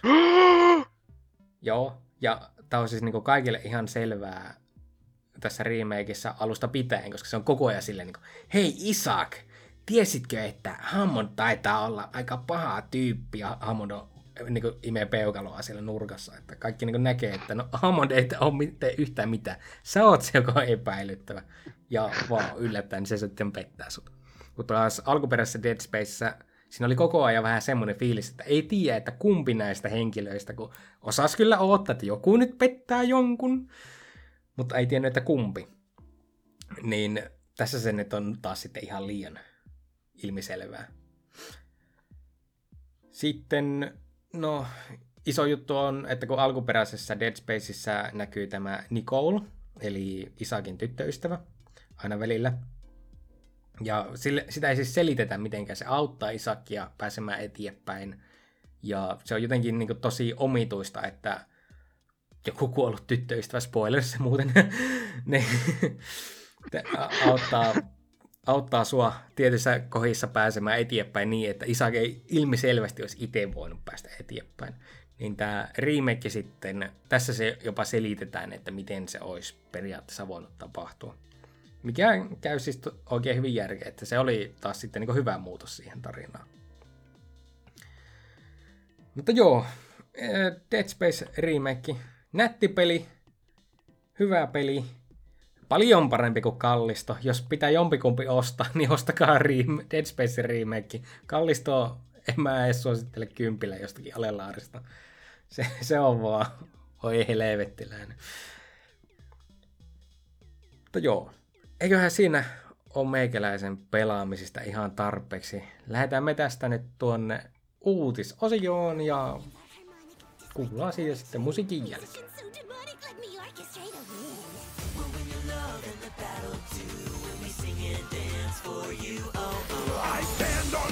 needles cut to the core, making your ears bleed. I make you want more. Yeah, who needs more than organ bot? You do not competition ain't hot. The mountain, you in the valley. Say goodbye, here comes the finale. World one's gonna win, the rest they're gonna lose.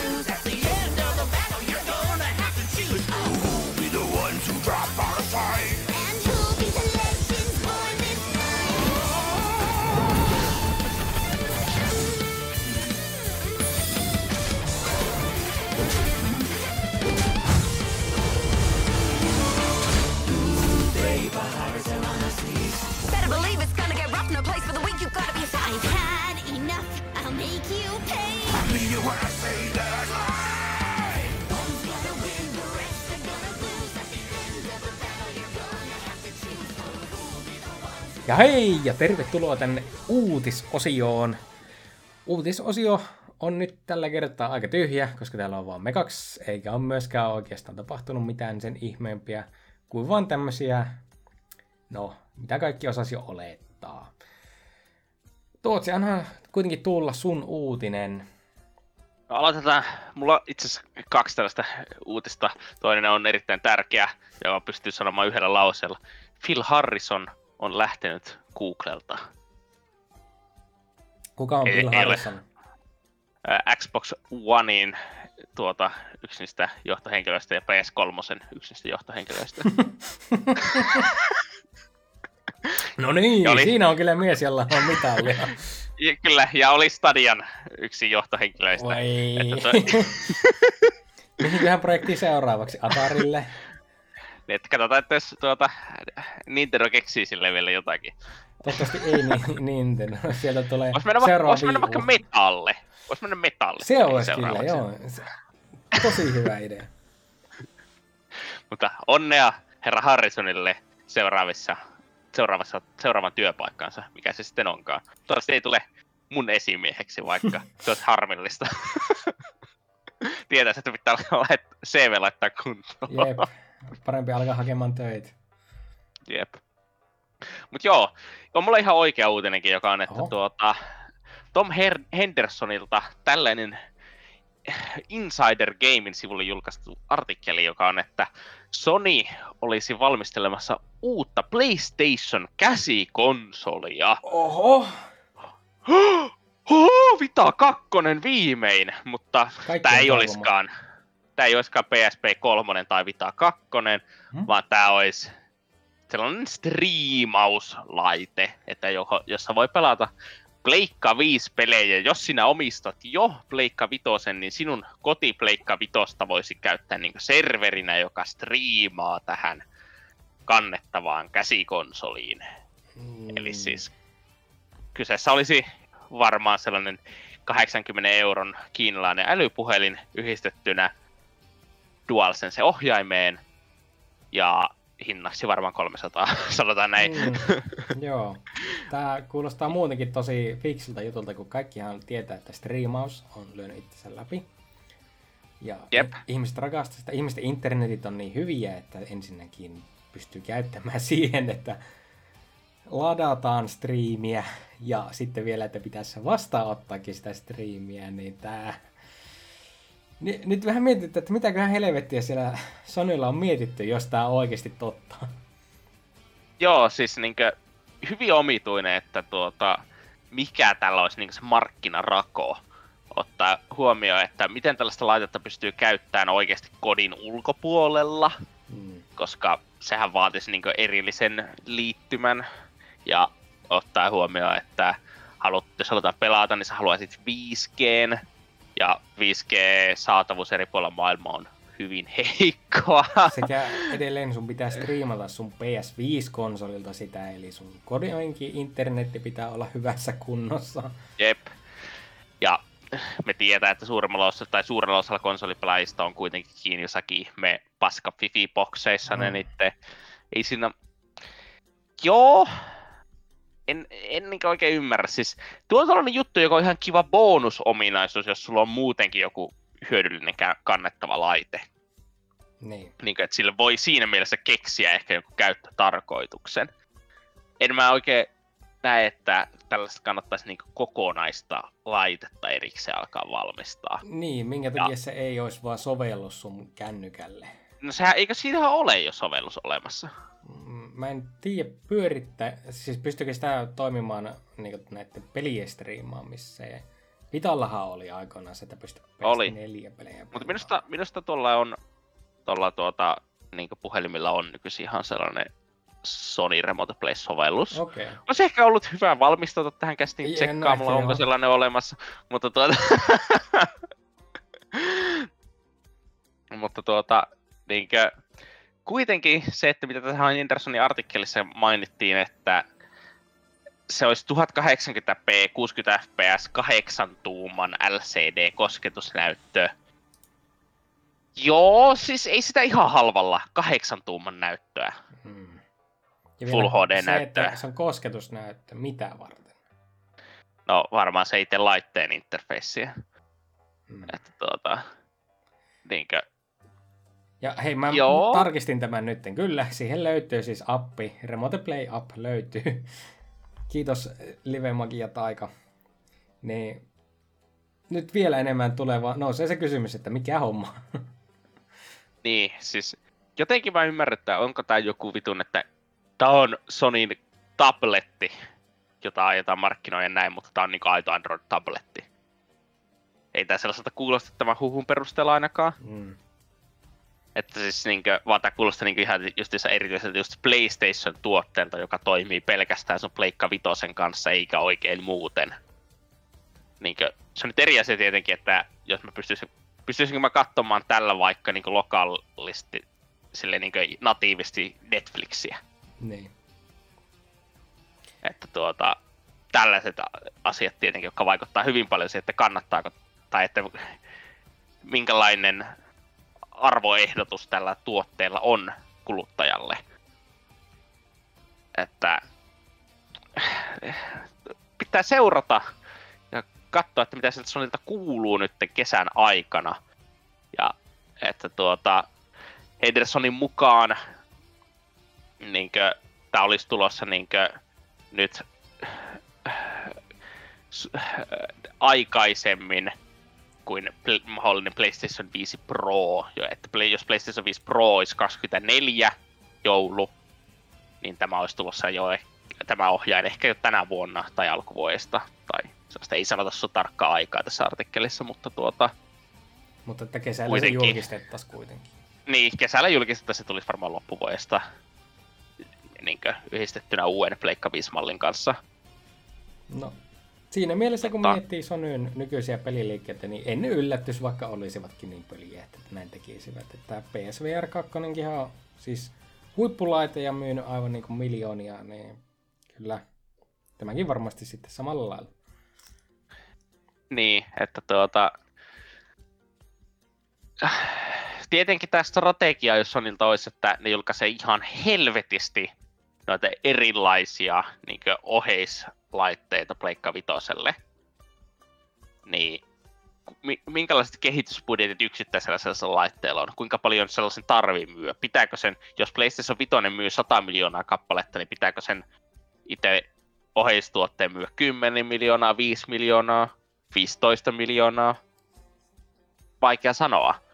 Ja tietenkin siinä on se etuna, että nämä asiat saattaa olla täysin näkymättömiä pelin kehittäjälle, hmm. joka tietenkin on sitten hyvin erilainen verrattuna tuohon tuota Microsoftin strategiaan, että jossa Series S ei missään tapauksessa ole näkymätön pelin kehittäjälle, vaan kyseessä on paska pseudo-lästken laite, joka rajoittaa, rajoittaa Xbox-julkaisuja. Hyvin paljon, että mitä sieltä saa ulos. Jep. Että tuota... Niin, minusta mun on vähän vaikea uskoa, kun Henderson on kuitenkin aikaisemmin puhunut tuota just Pleikka 5 Prosta ja sellaisesta, että miten, mikä logiikka siinä olisi, että tulisi Pleikka 5 Pro nytte? Ei, ei, ei me olla niin teknologia-ala ei ole niin paljon astunut eteenpäin se pari vuoden aikana. Näytti sitten hinnat, hinnat on räjähtänyt kattoon sitten Pleikka 5 ja Xbox Series X julkaisun jälkeen, että pystyisikö Sony tai Mikkis siihen samaan 500-600 euro hintaluokkaan oikeasti tekemään sellaista laitetta, joka olisi niin paljon tehokkaampi kuin se nykyinen, että sille sitä kannattaisi markkinoida eri nimellä. Tietenkin jotakin pieniä, että jotain 10 prosenttia tehokkaammin, että sopii vähemmän frame rate droppeja tyylisesti, tyylinen Ukraine on mahdollinen, mutta ei ne sille antaisi uutta nimeä. Niin, tai sitten tämmöinen PS5 Slim, niin, jossa ei olisi vaan muokattu yhtään mitään muuta kuin vaan laitettu se pienempään pakettiin, niin sekin olisi jo aika iso juttu. Se Joo, siis Pro ei... vaan tuntuu niin täysin turhalta laitteelta tällä hetkellä. Niin, siis sanotaan, että PS5 teho, tehone tietokone on yhä ihan helvetin kallis. Mm. Että niinkö, ei se nyt enää varmaan yli tuhatta euroa mutta on se nyt kuitenkin sille ei, ei, en, vaikea nähdä, että tietenkin aina voi siirtyä johonkin TSMCn 5 nanoprosesseihin, nyky, muistaakseni on nuo nykyinen Pleikka on 7 nanoprosessilla tehty, mutta tuota, probleema on vaan siinä, että nämä tarkemmat prosessit tai tiheämmät prosessit on myös kalliimpia, niin säästääkö että voi tehdä pienemmän sokiin, mutta säästääkö Sony siinä mitään oikeasti per sokki? En tiedä. Ja ei sitä slimiä kannata alkaa tekemään, ellei samalla saa valmistuskustannuksia alemmas itse sille koko bomille. Mutta tuota, niin, vaikea, vaikea ymmärtää, että mikä on näiden huhujen, niin, että mistä nämä olisi saanut alkunsa. Tietenkin aika moni näistä tulee justiinsa Hendersonilta tällä hetkellä. Että voisi se olla, että joku Hendersonin kaljakaveri vaan syöttää sille tuota paskaa. Ihan hyvin kyllä. Oikeasti siellä tekee jotakin Sony Audion laitteita ja sanoo vaan Henderson, että joo mä teen uutta Pleikka 5 Prota, joo joo usko nyt mua jätkä. Siinä on vaan seuraava Sony Walkmania nähnyt, niin kaveri sille, että joo, se on, se, selvästi tällä pelataan pleikkari. No niin. joo. Mutta niin, saa nähdä, minusta Sony ei ole il- ilmoittanut mitään, että milloin niiden kesäshowcase tulee olemaan. Että tulee, ei nyt varmaan tule olemaan NS E3 viikolla. Mutta odotellaan innolla. Kyllä se sieltä kuitenkin tulee. Sitten me näemme. Mutta joo, E3-viikosta puhe olle. Sehän on, kuulkaa, iso F ja hyviä öitä E3, sillä E3 on tältä vuodelta peruttu. Yllätys, yllätys. Kaikkihan nyt on tiennyt, että siinä vaiheessa kun korona iski ja E3 joutui siirtymään etäformaattiin, tai siis ei edes siirtynyt etäformaattiin, vaan homma peruttiin, niin se on vaan ollut lähempänä ja lähempänä kuolemaa. Ennenkin koronahan taisi olla jo, että Nintendo ja Xbox olivat lähteneet, eikö Nintendo ja Pleikkari oli lähteneet siitä pois. Nintendolla oli kuitenkin lava sillä lailla, että ne eivät lähettäneet mitään striimiä E3, mutta niillä oli showtilaa siellä. Ja korona kun iski, niin kaikki tiesi, että nyt on E3 päivät luetut. Ja nyt se on sitten tapahtunut, E3 2023 on peruttu, koska ei vaan löytynyt tarpeeksi ihmisiä, jotka olivat valmiita maksamaan siitä, että he tulee esittelemään E3 ja sitten ei varmaan, laskettiin kanskin, että no ei tule varmaan osallistujakaan ja ei vaan yksinkertaisesti ole markkinarakoa E3, kun kaikki katsoo kaiken etänä ja kaikki lähetetään etänä.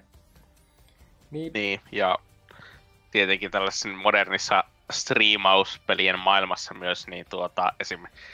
noille tuota, itse journalistille järjestetyt pressieventit ja sellaisetkin voi nykyään järjestää myös etänä. Mm. Että ei ole enää edes etua, että kerätään kaikki journalistit testaamaan paikan päälle sitä sun peliä enää samalla lailla kuin aikaisemmin. Että joo, aika on ajanut tällaisten tapahtumien ohitse valitettavasti itseä nyt enemmän aina on kiinnostanut se itse uutistulva, joka siinä samalla itse E3-messuja ennen on ollut. Ja sitten kaikki sekin, E3-lähetykset, niin nehän on olleet sen tapahtuman niin. suolaa. Niin, niin. Siis just ne lähetykset, varsinkin siihen aikaan, kun ne oli käytännössä kaikki vielä samana yönä Suomen aikaa. Että ne alkoi mikkiksellä silleen joskus illalla, ja sitten aamu saakka kesti Sony vikana. Niin, Kyllä se oli yleensä hieno aikaa. Muutamalle päivälle, mutta ainahan se aikataulu oli tosissaan, että piti herätä keskellä yötä katsomaan ja tiesi, että seuraavana päivänä on työpäivä silti vaan ylös, ei muuta ja sitten striimi pyörimään ja mitä sieltä sai, ei koskaan ikinä mitään liian hyvää, että aina vaan paskan. Ei kolme on aina ollut huono, niin kuin jotkut sanoo.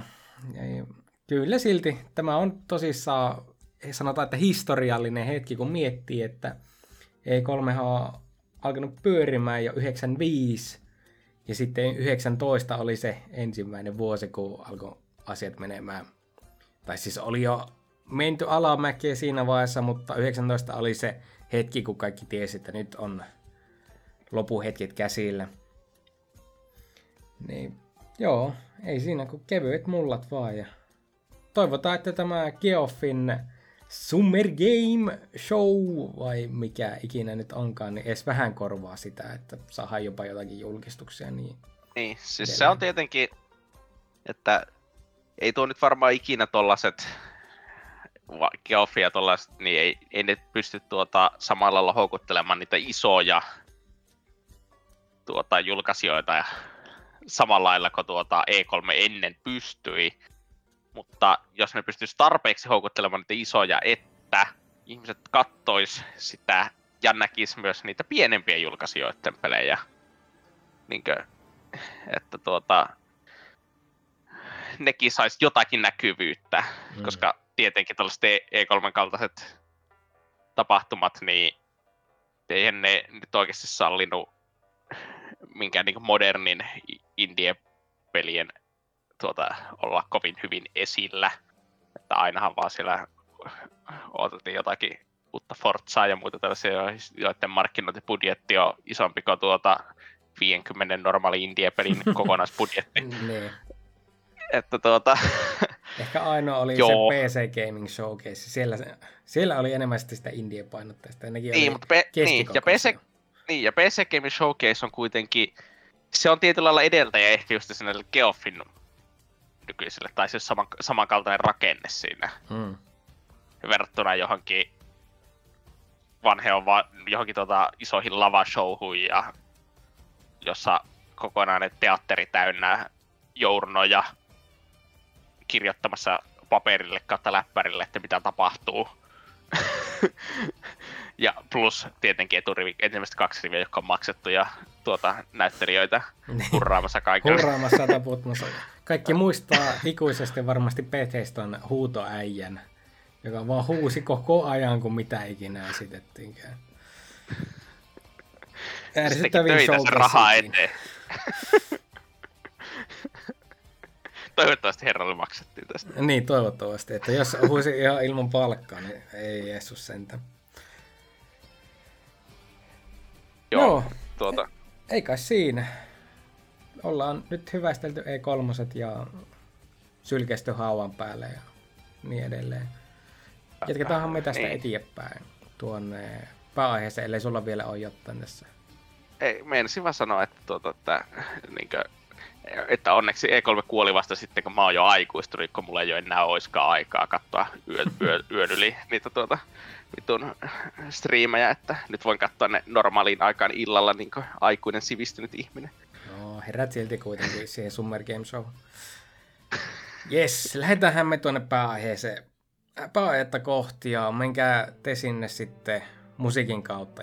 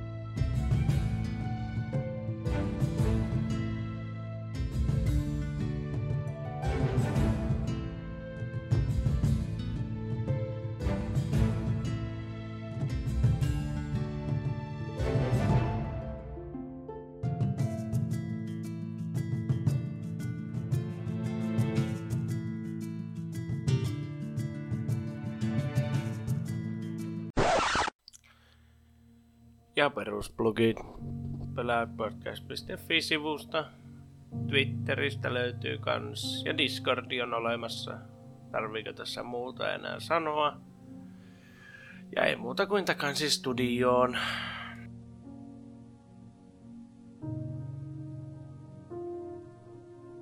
Ja hei ja tervetuloa tänne BBCn pääosioon. Kuten fillerijaksoihin kuuluu, niin tällä kertaahan meillä on top kolme luvassa. Ja tällä kertaa keskustelemme top kolme videopelipoliitikot aiheesta. Tämä on nyt hyvin ajankohtainen, kun meillä on viimekin käyty keskustelut läpi ja äänestykset ja ollaan nyt saatu Suomen uusi eduskunta. Mutta on menemättä sen syvemmin eduskunnan rakenteeseen ja siitä johtuviin mielipiteisiin, niin mennään vähän... Ei ymmärretä, miten eduskunta toimii, niin tuota, me olisi vaikea antaa mielipiteitä sitä aiheesta. Ei, ei, mutta tosissaan niin kauan kuin siellä on sekoomus ensimmäisenä ja perussuomalaiset toisena ja somalidemokraatit vielä kolmantena, niin hyvää on vaan luvassa. Niin. Ei muuta kuin mennään vaan eteenpäin ja annahan tulla sieltä ensimmäinen, sun ensimmäinen videopelipoliitikko. Mun ensimmäinen videopelipolitiikko on tuota, ö, tietynlainen sotilasdiktaattori tällaista lasten videopelistä. No, sehän Jota- on heti hyvä. Sly Cooper Thieves in Time, eli Sly 4, 2013 Black 3 ilmestynyt, ja sen ensimmäinen, ensimmäisen maan Japa, muinainen Japani vi, vihollinen El Hefe, koska kyseessä on aikamatkustusjuoni, niin se kertoo, että miten Fidel Castro on päätynyt tuota feodaali Japanin diktaattoriksi. No joo, mä olin just kysymässä, että hetkinen, Japania, niin hetkinen. Mutta joo, se Elhefe on tiikeri, joka kävelee ympäri poltelle sikaria koko ajan, kuten asiaan kuuluu ja lapsiystävällisesti kuuluu. Tykkää käydä Geisha-klubilla Oho, tuota, no niin. katsomassa, kun tuota, tanssitaan. Tietenkin Slainilassa on tehtävä, että sä pitää tuota infiltroida sitten tämä Geisha-klubi ja käydä vähän tanssimassa Elhefeelle, että saisit sitä informaatiota. Joo, Mutta tuota, se, että mikä tekee El Hefestä niin hyvän poliitikon on se, että se äh, kuvastaa tällaista kehitysmaiden, äh, miksi sanottaisiin, voimapoliitikkoa. Poliitikkoa, joka on vallassa sen takia, koska sillä on aseellista voimaa. joka on tietenkin se ainoa oikea tapa saada kansalta lupa hallita, eli jos kansa on eri mieltä sun kanssa, niin sä vittu tapaat ne. Että tuota, on Todettu toimivaksi. toiminut, niin miksepäs joo, nyt tuossa. niin, todettu toimivaksi useassa valtiossa, kuten Itä-Saksa, Yhdysvallat ja Neuvostoliitto. Ja, no niin, Mutta joo, jos en nyt ihan väärin muista, niin se ihan Elhefen esittely alkaa sillä, että se tuota, kerran valtasi kokonaisen valtion tuota, yhdellä ö, silleen, että sen armeena oli kolme hiirtä ja yksi lusikka, joka tuota, joka silleen tuota niin anime-tiedä megastrategia gigabrain hahmo kyseessä. Sitä ei valitettavasti näy itse gameplayssä, vaan siis se on tyhmä muskelimasa, jolle annetaan turpaan olemalla vähemmän tyhmä. Ja joo, kuulostaa Tuota ihan muutenkin- samalta hahmolta. Joo, ja muutenkin niin Sly 4 nyt ei kirjoitukselta ole mitään tuota niin mahtavaa, mahtavaa kamaa. Se on Mutta syy, minkä tuota, takia Sly-sarja loppu kolmoseen.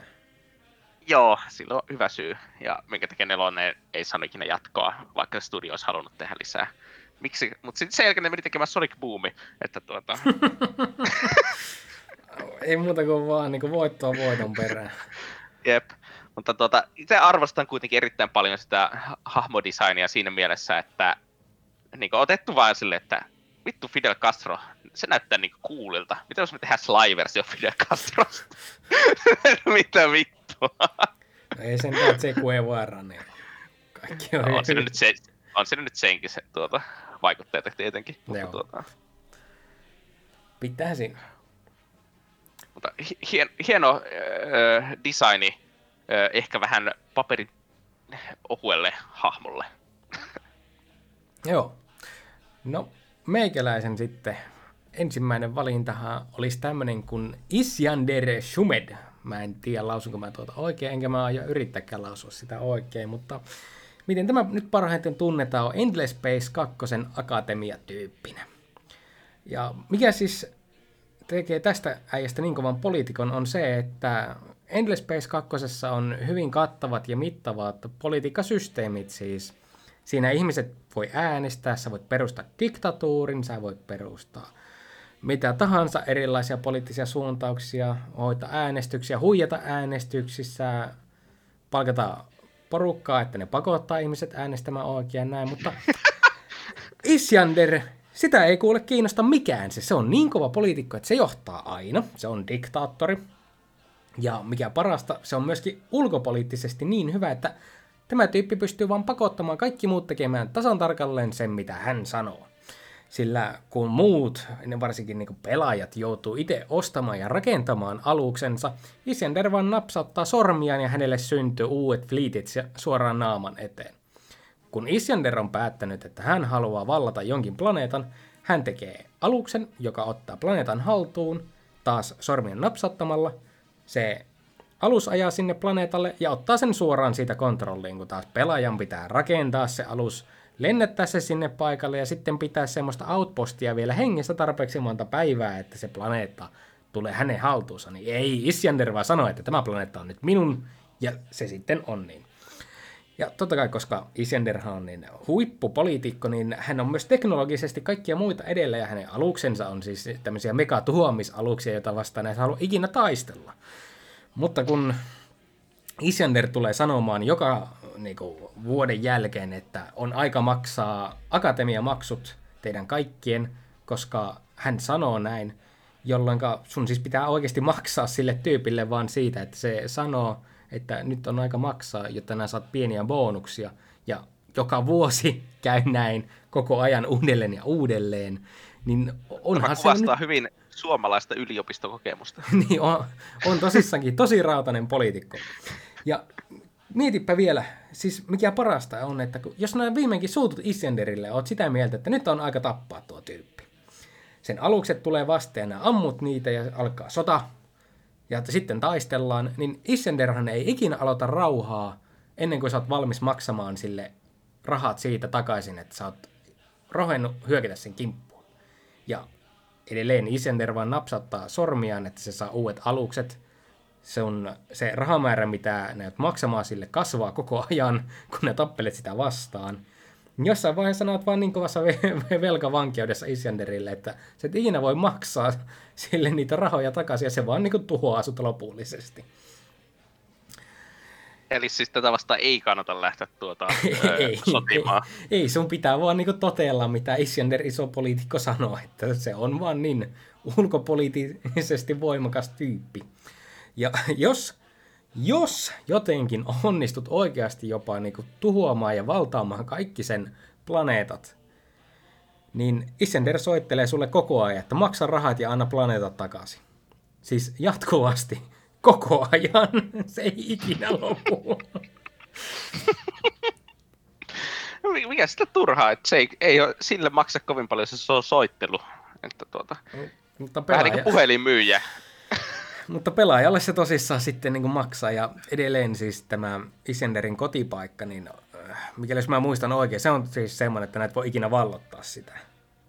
Niin se siis edelleen vaan jatkaa sitten niiden aluksien taikomista, että Joo, sanotaanko, että tämä ei ole semmoinen pelimekaniikka, mistä pelaajat tykkäs. Siis tämä tyyppihän ei ole Endless Space 2 niin peruspelissä, vaan tämä tuli tässä ihan viimeisessä DLCssä, joka on myöskin kaikkien haukkuma, koska se ei ole alkuperäisien devien tekemä. Ja se vaan niin yhtäkkiä ne päättivät tehdä tästä Isenderistä ja Akatemiasta oikea hahmon ja Faxonin, jota siis pelaaja ei voi pelaa itse, koska kukaanhan ei voi niin kuin, kontrolloida Isyanderia, niin se on syy, minkä takia se on ainoa Endless Space 2 äh, tämmönen DLC, jolla on overwhelmingly negative arvostelut sekä mitä kaikki ihmiset sanoo, että älä osta, ja jos ostat, niin ota pois päältä. Onko sitäkin selitetty missään, niin että miksi ne on tehnyt näin? Öö, muistaakseni se oli joku venäläinen alihankkija, joka teki tämän DLC, niin ehkä se selittää. Ah, tiedetään taas, että Z-henkilöiden vika tämäkin. Ky- kyllä. Selvästi länsimaista moraalia yritetty rappioittaa tämmöinen tekemällä. Mutta joo, anna tulla sitten, sieltä se oli sun kakkosvalinta. Joo, no mutta toisena valintana on tietenkin Metsi klassikko. Ja tietenkin aina kun mulla on top kolmonen, niin mulla pitää olla vähintään yksi Halo-listalla. ja tietenkin Halossa sarjana on muutama poliitikko. Halossa pelisarjana on oikeastaan vain yksi poliitikko. Ja se on tietenkin Prophet of Truth, varsinkin Halo kakkosesta, joka tietenkin vastaa tietyllä lailla sitä toista niinkö, ö, monarkistisen diktaattorin tuota puolta, eli siis Paavia, ö, jossa valta tulee suoraan jumalilta, eli edeltäkävijöiltä, ja alempirotuiset ihmiset,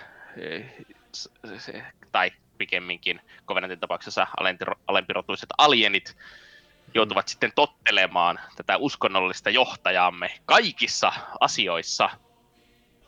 Mutta tietenkin joku voi muistaa, että Halo 2 ei ala silleen, että tuota, Truthi olisi yksin niin tuota, tuon koko Covenantin diktaattori, vaan Covenantia hallitsee kolmen eri niin suurprofeetan sellainen neuvosto, jolloin tietenkin Truth pelaa ne muut ja huijaa sitä, ne muut profeetat sellaisiin tilanteisiin, että missä ne menettää valtansa, Eh, kuten tuota Regret, joka menee Oi vittu, onko se Regret vai Meros? On vähän noloa, jos mä en muista Halo 2 tällaista yksityiskohtaa, että kumpi niissä on kumpi. Minusta se on Regret. Regret. Se on Regret, joka menee tuota, pysäyttämään Master Chiefia tuota, Installation 05 ja tulee Master Chiefin kuolemaksi hakkaamaksi. ja siitä heti niin ensimmäinen tuota, niin mahdollinen kilpailija hankkiuduttu eroon. Ja tämä on siis täysin ö, Truthin masinoima siinä mielessä, että Truth on lähettänyt Regretin tälle tuntemattomalle planeetalle, jossa vaikuttaa olevan vähän ihmisiä, ja sitten tuleekin selville, että se tuntematon planeetta onkin itse maapallo, josta Regret joutuu niin kuin vähän pulaan. Ja sitten se toinen niistä tuota, neuvostojäsenistä, Mersi, vanha pappa, joka, jonka tuota, Truth jättää häpeämättä kuolemaan Floodille joka, joka tarkoittaa, että Halo 2 lopussa tuo Truth on noussut täysin yksin haltijaksi koko Covenantille. Öö, ainoat poliittiset kilpailijansa, eli tuota Arbiter ja Eliitit ja ne muut suurprofeetat, niin on kaikki tuota, ö, häpäisty ja suurimmassa tapauksessa kuollut tai tuota, ö, joutunut niinkö, eh, pakenemaan Covenantilta.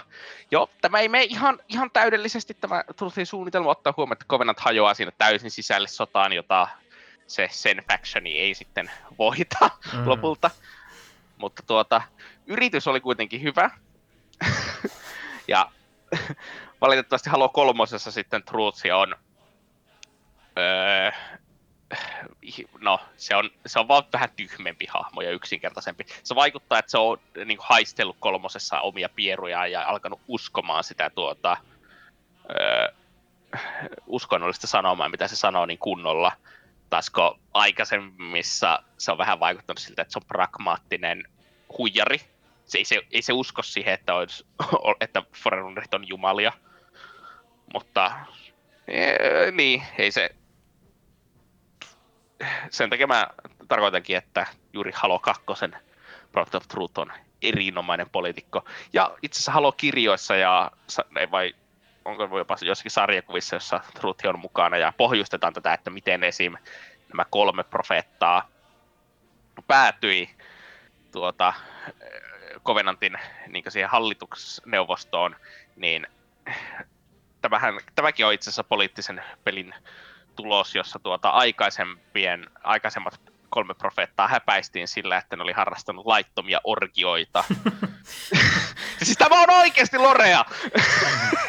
Joo, okei. Okay. Koska tuota, Hyvin politiikkamaista.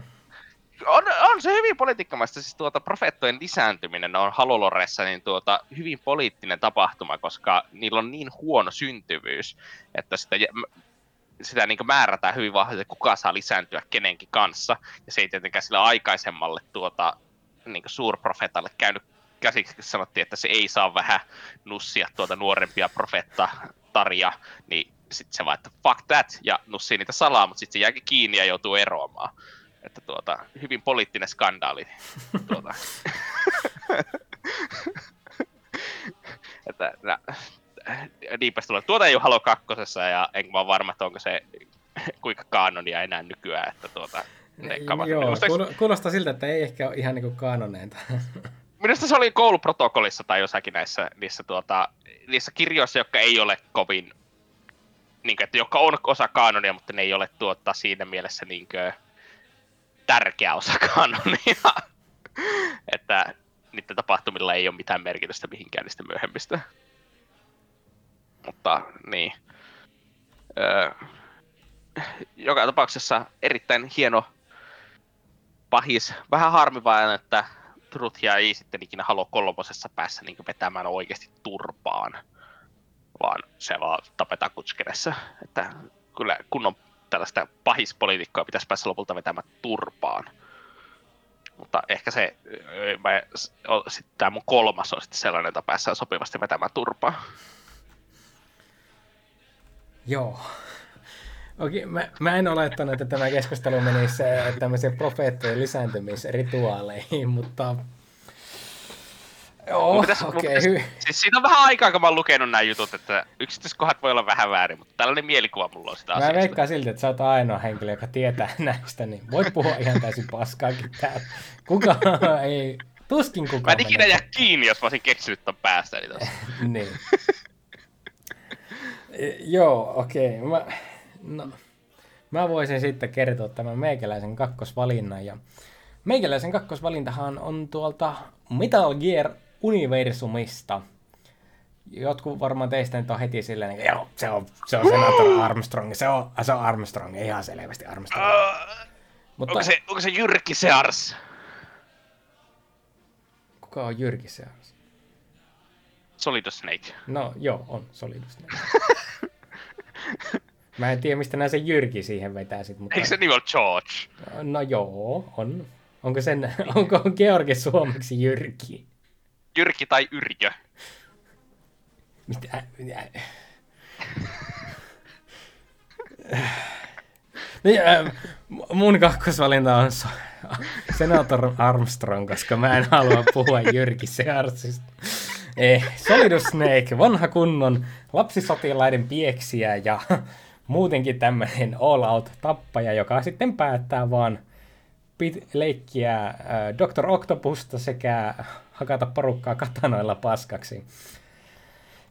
Tai no tarkemmin sanottuna Yhdysvaltain 43. presidentti, joka on myöskin äh, Big Bossin ns. kolmas lapsi, eli kolmas klooni, joka on kaikista lähempänä Big Bossia itsessään, sillä hänessä on molemmat resessiiviset että dominantit geenit, koska That makes no sense.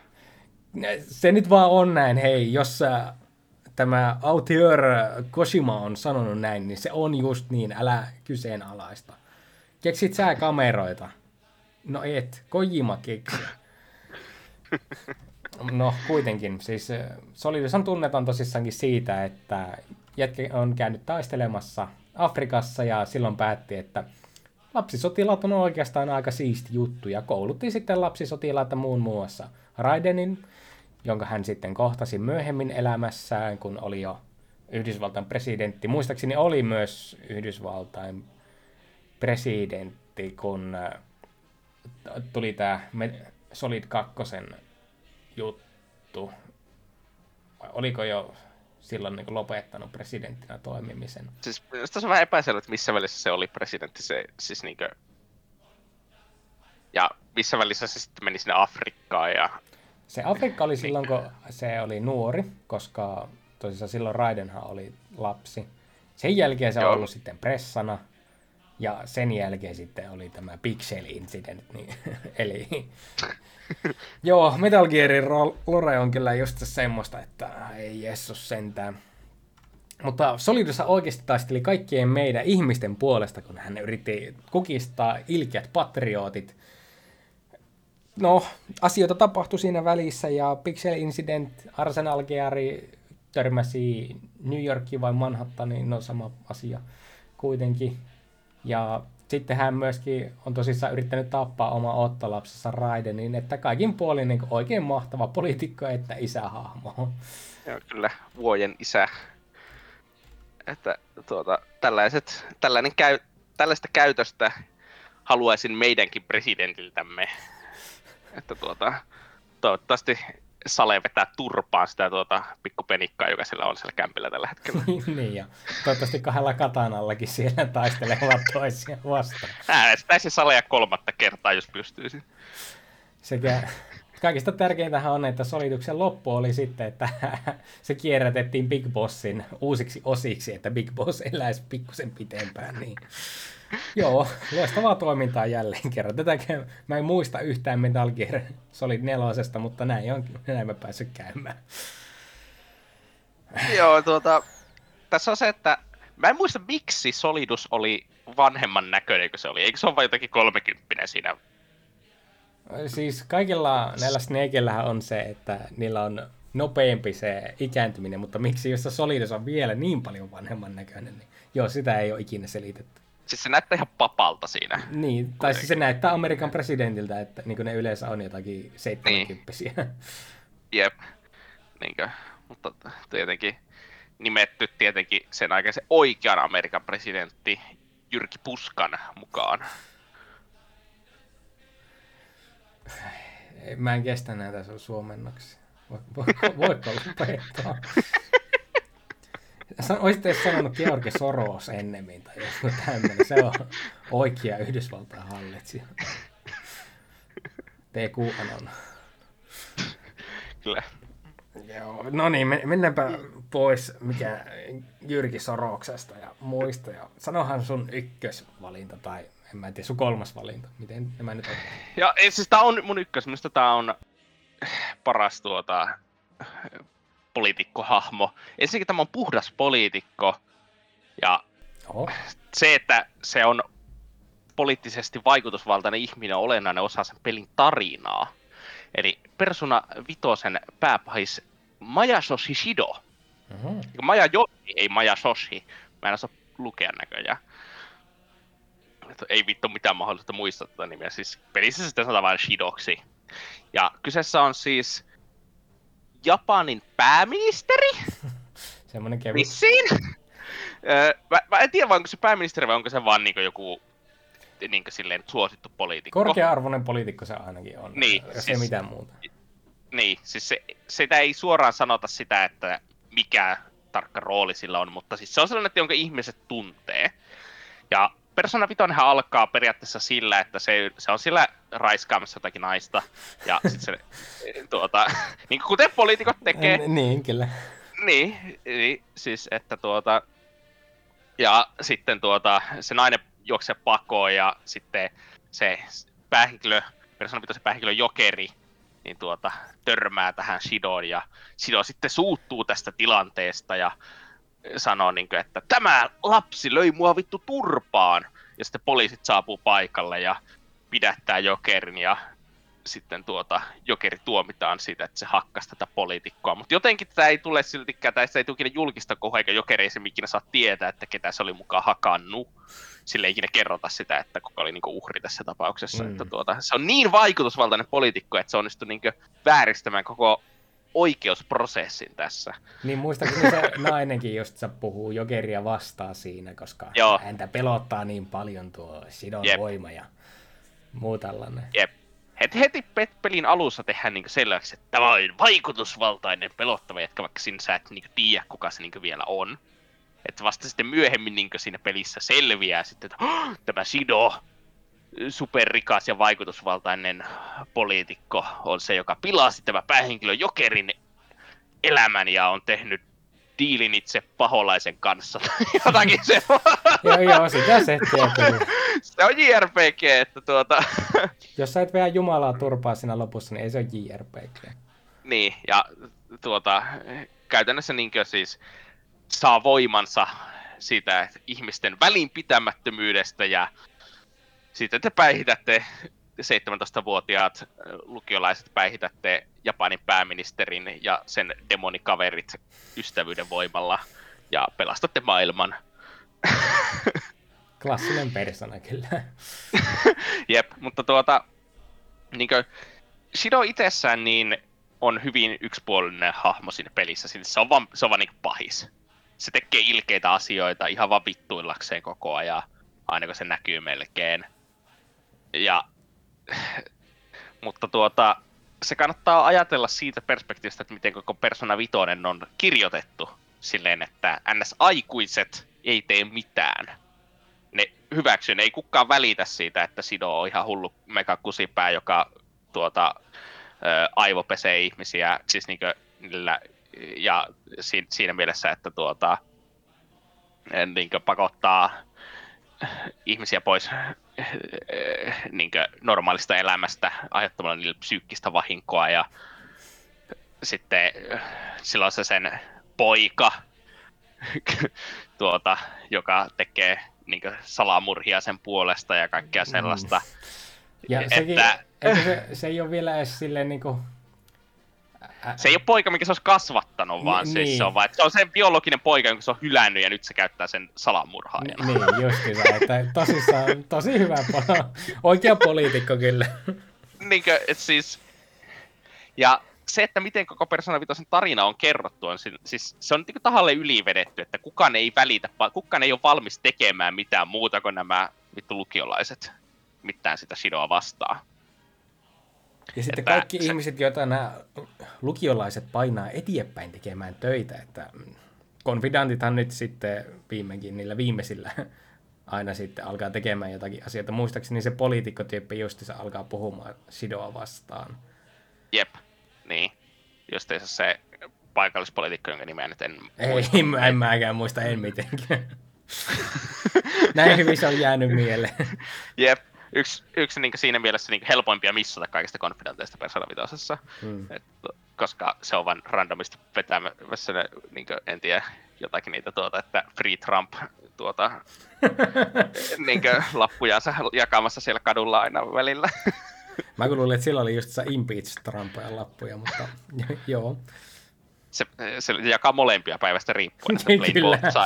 Sitten sä voit mennä sen rinnalle huutelemaan justiinsa, että vapauttakaa Trump, vangitkaa Trump. Mutta hei, Trumpista puheen ollen, mentäisikö meikäläisen niin kuin, top-poliitikkoon videopeleissä? Joo, mä tiedän mikä tältä on tulossa. Ja jos yhtään tuntee meikäläistä ja tietää videopelejä, niin varmaan tietää kaikki muutkin, sillä pitähän nyt Metal Wolf Chaosen tämä, tällä tyypillä oli se amerikkalaisin nimi ikinä. Nyt kun mä vielä... Logan McGunman. Michael Wilson, Amerikan 47. presidentti, on meikäläisen numero ykkönen. Ja mikä tekee Michael Wilsonista niin hienon on se, että kun Amerikan ää, tämä varapresidentti ottaa kaappaa vallan ja ää, armeijan puolelle, niin presidenttihän ei tästä hätkähdä, vaan hyppää Air Force Oneiin ja sitä kautta omaan mekka-asunsa ja lähtee pistelemään siis aivan kaikkea turpaan kaikin näköisillä aseistuksella, mitä hän löytää. Ja samalla huutelee sloganeja niin kuin MAGA ja Free oh, yeah. Trump ja kaikki muut klassikkolausaukset, mitä Amerikan presidentit huutaa, lukuun ottamatta niitä AI-feikkejä, missä ne huutelee videopeleistä ja kodista, niin siis se on vaan niin, niin yltiö-amerikkalainen poliitikko ja presidentti, joka huutaa Jumalan rakkautta ja tappaa vihollisensa semmoisella määrällä aseistusta, mitä ei ole ikinä nähnyt, että kyllähän tuo ilmiselvästi videopelien paras poliitikko. Ja Niin. Varsinkin, kun mitkä, ovat, mitkä ovat Wilsonin poliittiset mielipiteet? ainakin aseiden vapaus, kun tyypillä on yli sata omaa asetta mekapuvulleen, toki voi käyttää niistä vain kahdeksaa, mutta kuitenkin, että mahdollisimman paljon räjähdyksiä, luoteja, tappamista, niin se on Wilsonin oma näkökulma ja se, Tämä olisi että- se republikaani, jota minäkin äänestäisin. se olisi se republikan, jota me kaikki äänestäisimme. Ja siis ihan tosissaan tyypillä on vaan huutelua, että Make America Great Again ja muuta sosta. Edelleen tämä peli on tullut vuonna 2004, että tämä on japanilaisten näkemys perusamerikkalaisesta siihen aikaan, että todellisesta amerikkalaisesta patriootista, joka Ja, ja taisteli- mitä tapahtui 12 vuotta myöhemmin? Oho, hups. ja Niin, sehän menee jopa niinkin pitkälle, että kun Amerikan varapresidentti uhkailee ydinohjusiskulla Amerikkaan avaruudesta käsin, niin tämä tyyppi lentää itse avaruuteen vetämään varapresidenttiä turpaan. Ihan vaan, että hän voi pelastaa Amerikan ja nyt siis Yhdysvallat totta kai, koska sehän on koko Amerikkaa. Siis onko tuo, siis onko pääpahis niin sitten varapresidentti? On. Kyllä, siis tässä varapresidentti kaappaa vallan ja sitten vaan presidentti lähtee itse ainoastaan sihteeri apunaan vetämään koko, maan, koko Yhdysvaltoja turpaan.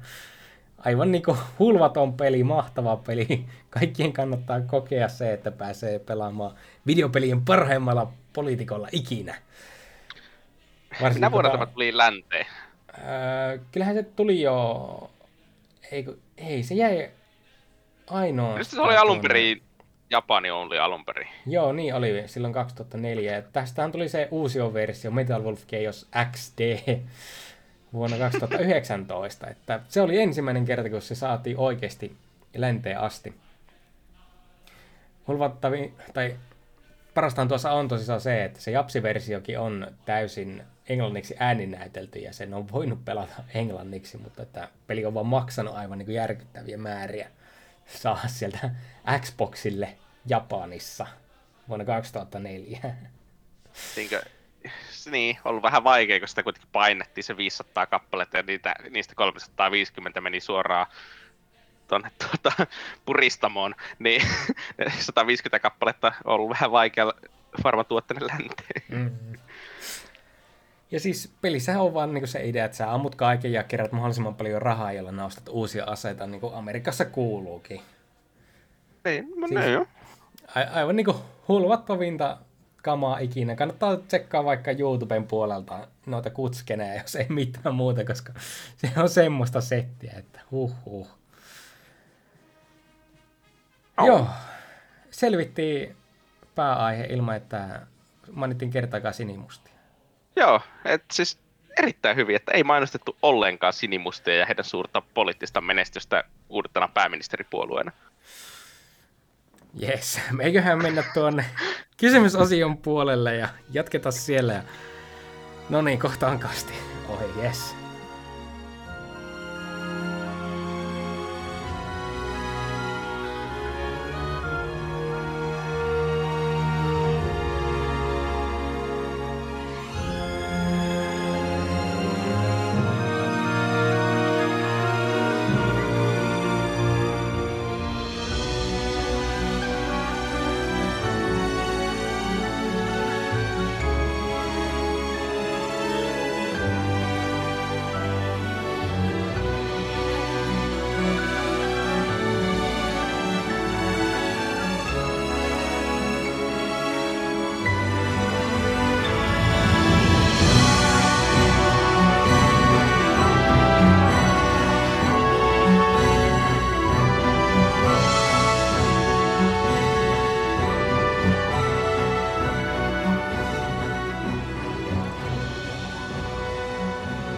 Tervetuloa tänne kahden viikon kysymysosioon, jossa tällä, vi- tällä kahdella viikolla kysymyksenä on ollut Nio sijoittui 1600-luvun Japaniin ja Wulong 184-204 vuosien Kiinaan. Niin mihin aikaan ja paikkaan seuraava Souls tai Souls-like pitäisi sitoa?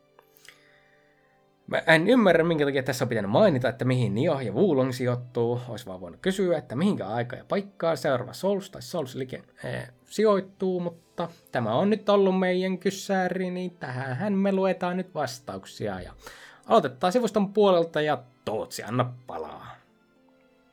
Mahtava nimimerkki Vittunaama Vegasista on vastannut, että esihistoriallisen aikaan vaan, kun luolamiehillä olisi nuijia ja kivikirveitä yms aseina jättimäiset dinot sekä muut petoelukat hoitaisi bossien virkaa. Esihistoriallinen aika, kun dinosaurukset vaelsi. Joo, tuohon vielä sitten sekoitetaan, että tulee ihmisiä tulevaisuudesta ja lopussa on just tämmöinen, että tapellaan sitten skifityyppejä vastaan. Joo, lopussa, lopussa tavallaan just se johonkin mennään johonkin avaruus äh, tuota, alukselle tappelemaan. Oishan tää niinku paras, paras Souls-like ikinä. Joo, mä, mä pelaisin. Ehdottomasti. Ja sitten ei ole niinku mitään panssareita olemassa, mutta sun hahmo on niinku koko ajan vaan alasti. Olisi vielä penisfysiikat kunnossa. Niin. Ai, Pe- penis- ja pallifysiikat pitää olla. Oi joku. Se, se, nyt pitää keksiä vain joku vielä devi tälle. Ja se on avot. Joo, meillä on sitten toisena ja viimeisenä vastauksena sivuston puolelta Vaihu käynyt kertomassa, että Souls-kaavalla voisi vaikka seikkailla puukkojunkkarina 1800-luvun Pohjanmaalla. Kyllähän siellä aktiviteetteja riittäisi. Mutta koska Souls-pelit ei ole koskaan oikein Kos, mutta koska Souls-pelit ei ko- oikein koskaan ole väräyttäneet kiinnostusmittaria, niin varmaan se jäisi silti ostamatta. Sori. Paska mielipide. Nuijasodat olisi kyllä aika, aika hyvä. Se, ja sanottu, niin helvetin, ne on, ne on, ne on niin pieni skaala. Mm, No, silti. Jos pitäisi jotakin keksiä, niin se, siinä on yksi. Niinkö, niin. Ja no niin, on niissä tie, tiettyjä siistä juttuja joo. Mutta Joo, siirrytään Is- sitten tuonne Discordin puolelle. joo, tuota, Suomen kovin pelikehittäjä Tema on tänne käynyt vastaamassa. Eikö se ole Puolan, kovinkin pelikehittäjä Aivan. Se on, se on se puolalainen, lyhtynyt katoliseksi ja kieltänyt abortin. 90-luvun Itä-Helsinki olisi varmaan kyllin synkkä ja ankea tapahtumatanner Soulslikelle. ja rehellisesti ottaenkin voisi olla ihan mielenkiintoinen saada jonkin sortin fiktiiviseen nykyaikana ala persona et cetera pohjautuva Soulsi, kunhan vaan pysytään mahdollisimman kaukana supersankareista, Vitti Banterista ja muusta sellaista roskasta. Ei ollenkaan Oo. paha idea. Ei, siis tykkään, täytyy sanoa heti, en, en vielä sano omaa vastausta, mutta mä tykkään tuosta niin sellaisen, että fiktiivinen nykyaika Souls, että minkälainen, miten se onnistuisi. Niin kuin, jos pysyttäisiin yhä siinä, että se on kuitenkin melee-peli Mm, pääasiassa, että miten sä onnistuisit sen tekemään. se Mutta, olisi. joo, Joo. joo. Sitten Kenkku. Rautaajan Suomeen Kalevala teemalla. Väinämöiselle mora käteen ja tukka hulmuten painimaan Tapion karhujen, Kotkanaaman louhin ja Kullervon kanssa. Tallentaminen hoidetaan kannelta soittelemalla.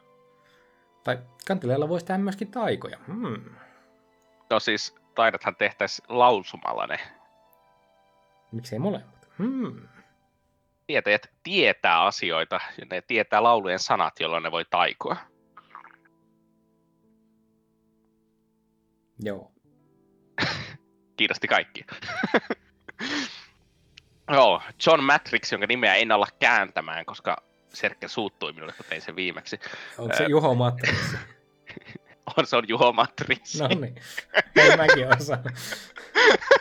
Ei mihinkään aikaan tai paikkaan. Sousilkin on syöpäisin ja toksisin genre, mitä peleistä löytyy, niin omasta puolesta saisi hiipua pois koko trendi. Hei, täysin, täysin oikea vastaus. Joo, reagoi tähän Knack 2 emoilla. Mutta Juho Matterisille heitä tämmönen hyvä vinkki. Nyt on tulossa Armored Core 6, niin kohta ollaan taas meka-aikakaudessa. Soulsliket siirtyy unholaan. Videopelien uusi renesanssi alkaa. Armored Core 6 tulee myymään 15 miljoonaa kappaletta. Ei edes riitä. 100 miljoonaa kappaletta. Joo, Almost Acrobat. Periaatteessa jokin Fallout-henkinen ydintuhon jälkeinen maailma voisi olla kiinnostava mutatoituneen eläimineen. Eniten kuitenkin kaipaisin paluuta Jarnamiin tai muuhun Bloodborne-universumin sijoittuvaan kaupunkiin. Täydellinen setting Souls-pelille, joka mahdollistaisi vielä vaikka miten hulluja ympäristöjä ja eeppisiä pomotaisteluita. Joo. Kyllähän se Bloodborne 2 mullekin kelepaisi. Mutta Sofe on onneksi vastannut tähän kysymykseen vakavasti ja ajatuksella. Ei kiinnosta kyllä yhtään tämä kysymys. Vaikka vuoden 2023 Ouluun. Se olisi kyllä kova, että Tuiran silloilla siinä olisi joku sellainen hullu boss fight, että pääset Tuiran siltojen yli Lyseolle, jossa olisi tietenkin bonfire. Merikoskeen heittämiset tapahtuu. Se olisi kova PvP-paikka. Ja... No hei, Niin. me voidaan Sofe kyllä järjestää tämä Soulslike Oulu Niin, sulle. Ihan roolipelisessio. ilmoitat vaan, että milloin haluat, niin ale, lähetäpä tuonne larppaamaan.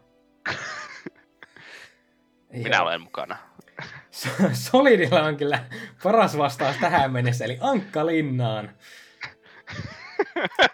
Olisi kyllä kova.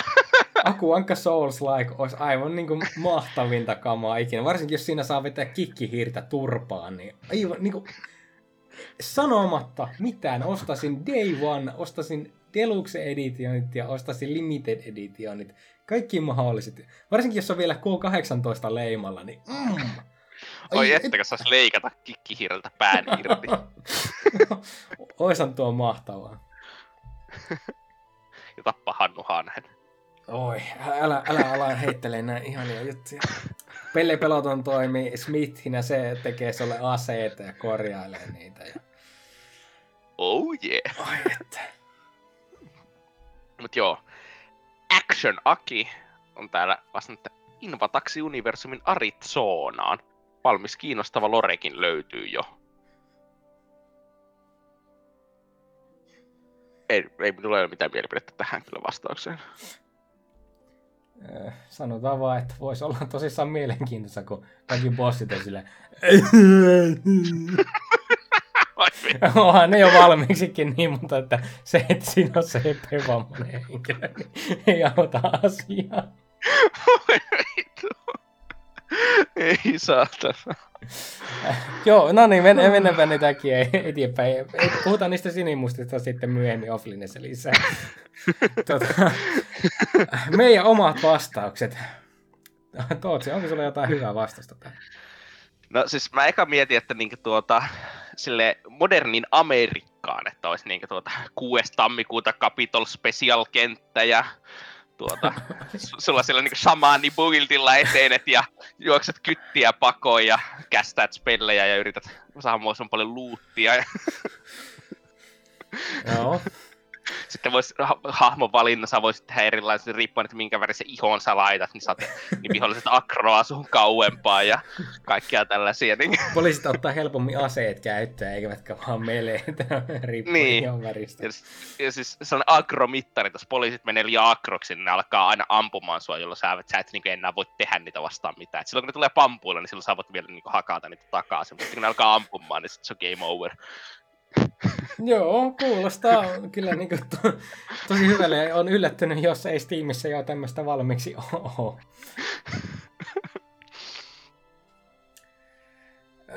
Meikäläisen vastaus tähän, niin mäkin on, sanon kyllä nykyajan, tai no sanotaan, että lähimenneisyydessä, sillä tuo, kun Ukrainassa oli nämä mellakat, niin si, sinne kun sijoitetaan tämmöinen Souls-like, missä käytetään polttopulloja ja itse tehtyjä aseita, meleaseita totta kai, kaikkia tankkeja vastaan sekä muuhun tällaiseen, niin se olisi niin kuin ehkä paras Souls-like paikka ikinä.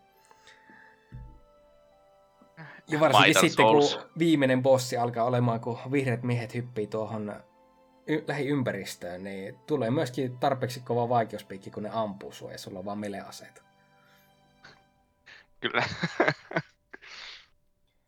Mutta siis, niinkö, jos nyt miettii sille oikeasti, niin se probleema tuossa Souls tuota, ö, vähän niin kuin rakenteessa on se, että se nojautuu niin paljon siihen, että kaikki tapahtuu melee etäisyydellä, että helpoin tapa on vain jonkinlainen keskiaika.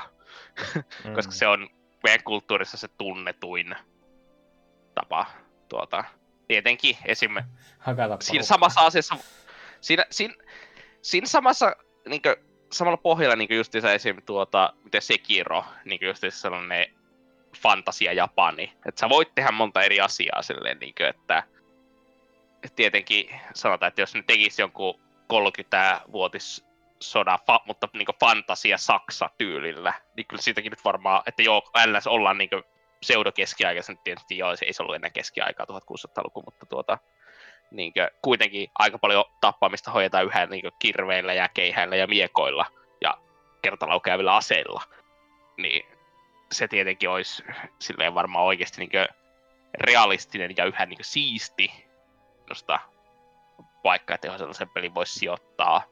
mutta tietenkin, no sanotaan, että on aika ymmärrettävää, että jos tuota japanilainen studio varsinkin, jos se tekee jonkun Souls-liken, joka pohjautuu oikeaan historiaan, niin silloin se varmaan haluaa sellaisen, joka sijoittuu, you know, niille tuttuun osaan historiaa. Mm. Samasta syystä, kun varmaan osa meidän vastauksistakin on no, niin mainittu just jotakin Kalevala teemaa ja sellaista. Siis, ei kukaan niin. välitä vittu Kalevalasta Suomen ulkopuolella. Ei vittu Niin, kukaan. tai jotakin Itä-Helsinkiä. No niin. Että onhan näitä kyllä tosissaan, joo. Tai 2-3 Oulu. Hei, se on, se on kyllä kaikista paras. Mä elän joka päivä Souls-elämää täällä. Väistelet puliukkojen meleitä Iframeilla. Ei, ei, kun mä pärryin ne totta kai ja puukotan takaisin. Ainoa bussipysäkillä joutuu vähän se katselemaan, miten menee. Joo, no niin, seuraava kahden viikon kysymyshän meillä on sitten seuraava. Mitä mieltä olette Super Mario-elokuvasta? Ja tämä ei siis liity mitenkään johonkin mahdolliseen tulevaan bonusjaksoon, joka meillä on tulossa, taikka tällaiseen. Se Ei. hän sitten. Niin, se nähdään sitten, jos tällaista täysin hypoteettista jaksoa ei tulisi. Mm. Joo, no niin, jakso alkaa nyt olla viimeinkin purkissa. Pillerin jakso vaikka olikin, niin aika pitkä tästä silti jopa tuli. Mitkä on fiilikset? Ei tuota, ihan, ihan jees, niin kuin, että tuota, kohtuullisen vähällä poliittisellakin kohulla selvittiin tällaista politiikkajaksosta, että tuota, Mm. ei Tere Sammanlahtea vielä kertaakaan olla haukuttu tässä jaksossa, että tuota, kyllä on se nyt hyvä, että shitpostaajatkin pääsee suoraan eduskuntaan, että tuota, No mutta Tynkkynenhän siellä oli jo aika monta vuotta. No niin, mutta Tynkkynen on niinku siis, se on niinku herrasmies verrattuna Sammanlahteen. Aivan. Mä unohdin kokonaan, että sähän pelaat CS, juot ES ja äänestät PS. Kyllä, erittäin PS-äänestin. Öö, joo, tota, munkin mielestä oli hyvä, hyvä jakso. Ja meidän varmaan kannattaa alkaa lopettelemaan tähän näin, niin kun juttu menee vielä enemmän paskaksi. Onneksi täällä oli vaan me kaksi, jotka tietää politiikasta niin hyvin paljon, eikä vahvemmat mielipiteet omaavat henkilöt, että Pillerin jaksoksi ne ei, bonuksen ei, puolelle. ei, saa, ei saa bänniä Spotifysta tämän jakson takia, kun se ei ollut mukana. Joo, no niin, ei muuta kuin se on vaan seuraavaan jaksoon asti. Morjens! Moro Jens!